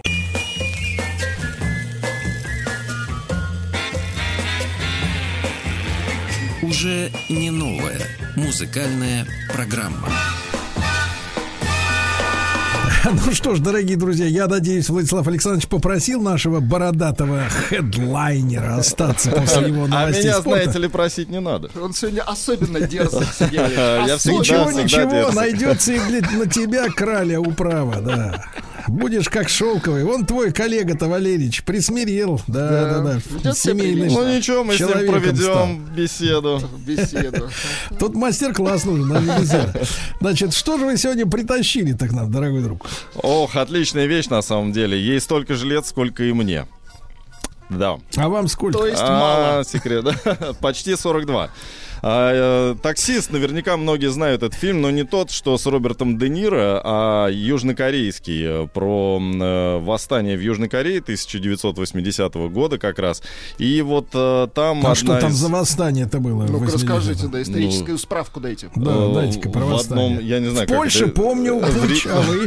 в одном из регионов, да, так можно сказать, Южной Кореи, было восстание студентов против э, армии. Там в то время э, такой генерал возглавлял страну. А, Очень долго.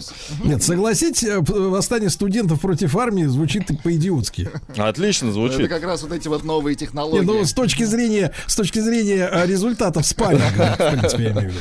Ну, там, да, ни- ничьей не пахло, это тоже. Так, точно. и что же фильм? А, ну, драма, да, по, по реальной истории. Она, кстати, в главной роли там звезда паразитов. Тоже, думаю, многие смотрели. Э, и, да, там да. Сон Кан Хо есть такой вот. И вот он играл таксиста, который вот в эту гущу восстания э, попал. э, Он, И продавал студентам Он водку из багажника. Или он да? подвозил студентов к, к он военным. подвозил... К пушкам. э, э, нет, он подвозил журналиста из Германии, который А, снимал а, все это восстание. Ну, то Неужели есть не- а- агитка такая. Да, неужели вы не смотрели этот фильм? Я очень вам советую. Господи. Нет, очень советую, сейчас, вы знаете, послушаю песню и совсем переходим. про Да, это, значит, южнокорейский певец, э, который э, э, вообще считается, на самом деле, одной из самых влиятельных э, Ага. фигур э, в корейской, ну вот, популярной, да, кей-поп, э, Чо Йон Пиль.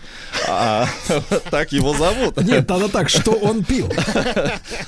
Это вольный перевод его имени и фамилии. Я не знаю, Так. кстати, где там имя, фами- фамилия, но песенка называется, э, по-русски скажу, «Короткие волосы».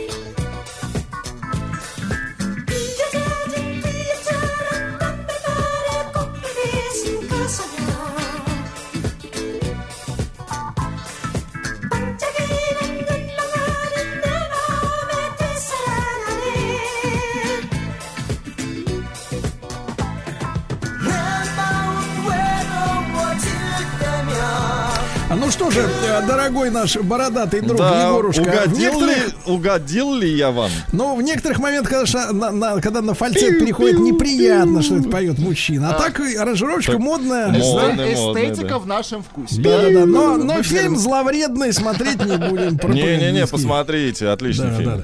Слушайте, а я вот, вы знаете, продолжаю ведь э, закрывать гештальты. э. Да, да, смотреть, что творилось в музыке в то время, когда вот нашему Егорушке... Когда вас не было, да? Нет, нет, когда вы уже были, да, но не дотянулись ручонками. А в 86 году в Италии ведь была такая целая культура итало-диско. Но это единственная музыка, которая в Советском Союзе была разрешена. Да, нет, нет, но это вы про ранних итальянцев, да, да. а потом пошло итало-диско, Да, это да, вот да. эти все скотч, потом э, э, уху, Эле- уху, да. электронная Скотч. Да, это не Сабрина, м, да, это музыка, когда грамотно подобран. Э, Да, да, да, значит, э, к Сабрина вот эта вся муть. А я выбрал группу, которая мне понравилась названием. Ну-ка. Потому что итальянцы же не, не говорят по-английски обычно, они по-итальянски, поэтому названия у них всегда смешные, англоязычные. Называется Toys for Boys, то есть Господи. игрушки для мальчиков, а песня поет девочка с текстом таким: Мне плевать, что ты меня не любишь, а я подожду, пока ты меня полюбишь. Знаем мы эти игрушки.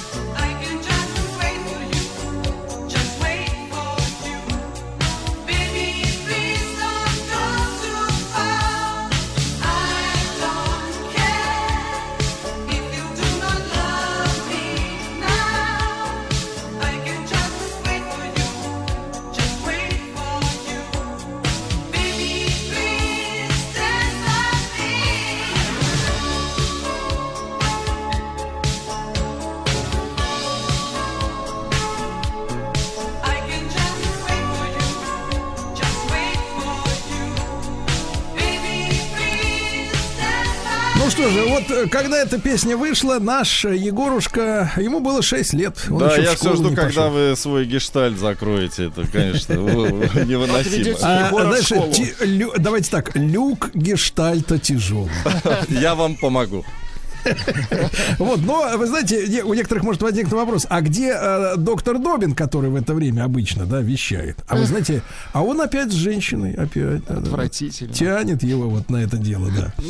Вот тянет. Скорее да. Но у нас есть тянут. другая, другая женщина. Аннушка, наша мать. Мать. доброе Здравствуйте, утро. доброе утро всем. Доброе. Как пупсик? Пупсик, ничего. Ну, бывает по-разному. Так, забудем об этом на мгновение. Да. Что ты принесла нам в Подоле сегодня? Принесла песню, которая называется «Жизнь бывает сложной». Вот это ответ на то, как пупсик. Но на самом деле перевод, надеюсь, это перевод. Перевод, перевод, да, нет, нет. Сегодня я не стала вас мучить на своими всякими русскими, э, советскими песнями, шансоном. Я принесла французскую песню. Значит, жизнь бывает сложной. Но это не про пупсика, это, конечно же, про, Про любовь, Макрона, что ли? Про мужчину, про мужчину, про любовь. Французы же всегда про это поют. Это французская певица Идила. Хочется, Мгм. конечно, ее назвать Идила почему-то, но она Идила. А на самом деле настоящее имя Адила С- Седрая. Значит, песня это 14 Из года. Африки, я понял. да. Африканка. Вот дела. Ну-ка, Да, да. Включи, а, ну-ка. значит, в четырнадцатом году была песня, но сейчас почему-то она мега популярная во всех вот этих э, детских соцсетях. Ну, Тиктоках. не детских, знаете, да, да, да, в ТикТоках. Она прям там мега вообще популярная. Я смотрю, вы слишком много внимания уделяете э, ТикТокам. Детям.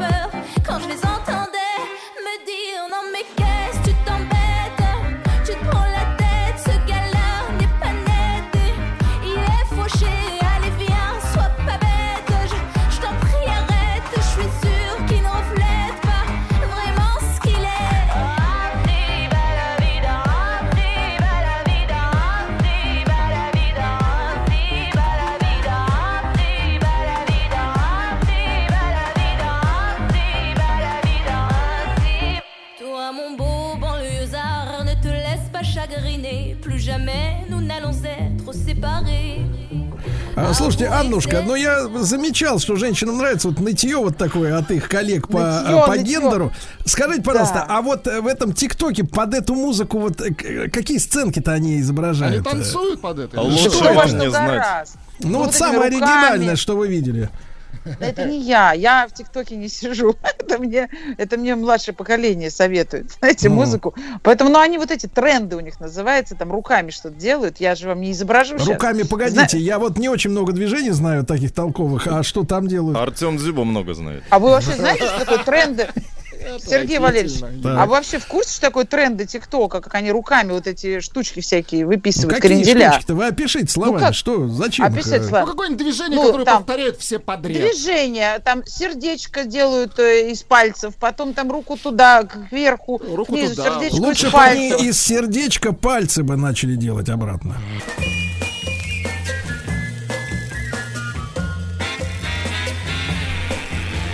Уже не новая музыкальная программа. Итак, где-то там далеко, представьте себе, э, каждый сам себе, насколько далеко, еле-еле открываются веки доктора, а, а рука нащупывает человека. Вот. Человека бокал она нащупывает. лежащий на боку, да. Вот. А, Владислав Александрович, на вас одна надежда, потому что вот эта молодежь, вот эта она что, 40-летняя. С трендами ТикТока, да? Ну, слушайте, да, я да, гадость какая-то. Я вам принес новинку. Ну как новинка? На самом деле пластинка новая, но песни на ней старые. Это альбом кавер-версии на такую очень известную группу, ну, по крайней мере, для меня, Led Zeppelin. Помните, была такая Да, группа, конечно, коллектив? знаем. Хард-рок, Это легендарный. dance-версии, что ли? Нет, не dance-версии. Вообще тут надо сказать, надо отметить, что э, на эту группу кавер, э, кавер-версий достаточно много. И 90% этих кавер-версий полное барахло. Мгм. Потому что группа, скажем так, э, очень э, высокого полета. Очень, очень э, они прекрасно владели инструментами, сам материал гениальный. Сложно это играть. Вот нашим вот этим вот, скажем так, лабухам. И тут вдруг я наткнулся на целый альбом к- каверов на Led Zeppelin. И, Так. внимание... Чьих рук дело? Да. Их исполняет женщина. Более того, женщина же- еще, еще не приговор, а что за Да, женщина?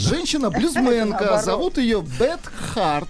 Из- Так. известная блюзменка, кстати, голос-то у нее такой, не кислый. Ей 50 лет. Она реально известная, она реально офигительная блюзменка. Вы просто ее можете, ее материал послушать. Это реально здорово. И тут вот она обратилась э, к творчеству Led Zeppelin. Давайте Так. буквально по чуть-чуть послушаем, как Давайте. это звучит.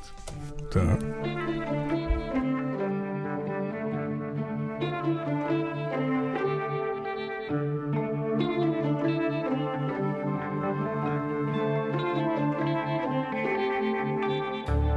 Close the door, put out the light. No, they won't be home tonight. Um, the snow falls hard, and don't you know? The winds are so blowing cold. Wearing steel is bright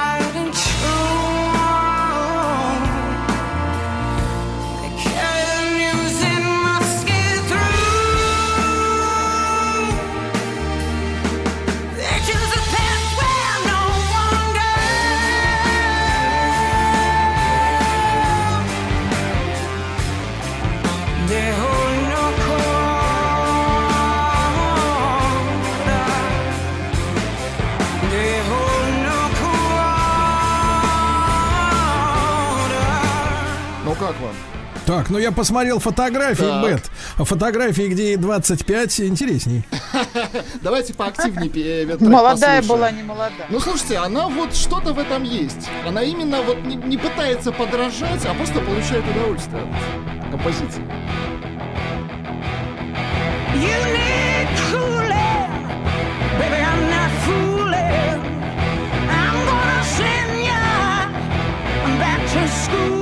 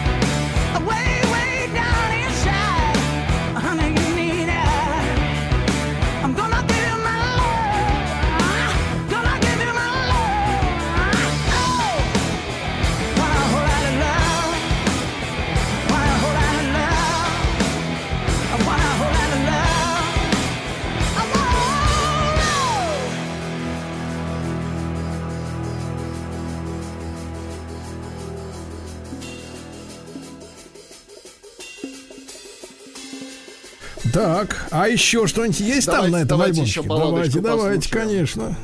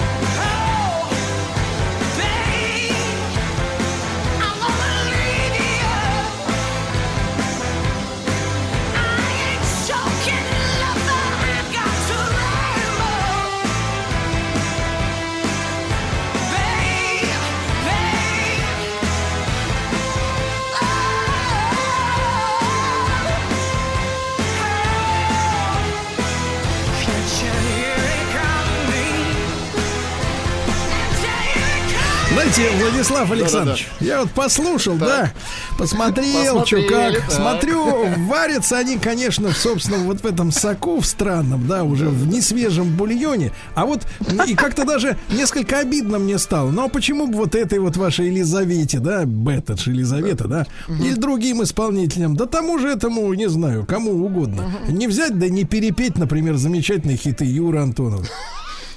Коли Гнатюка. Они не смогут Ну вот, воспроизвести ну вот это. Бейонсе, Бейонсе взяла, что украла у Расторгуева песню. Ну что, остальным-то им всем Я вообще смотрю, влом, что ли? пятница началась. Да. Бородатый? Прищучу. Еще больше подкастов «Маяка» насмотрим.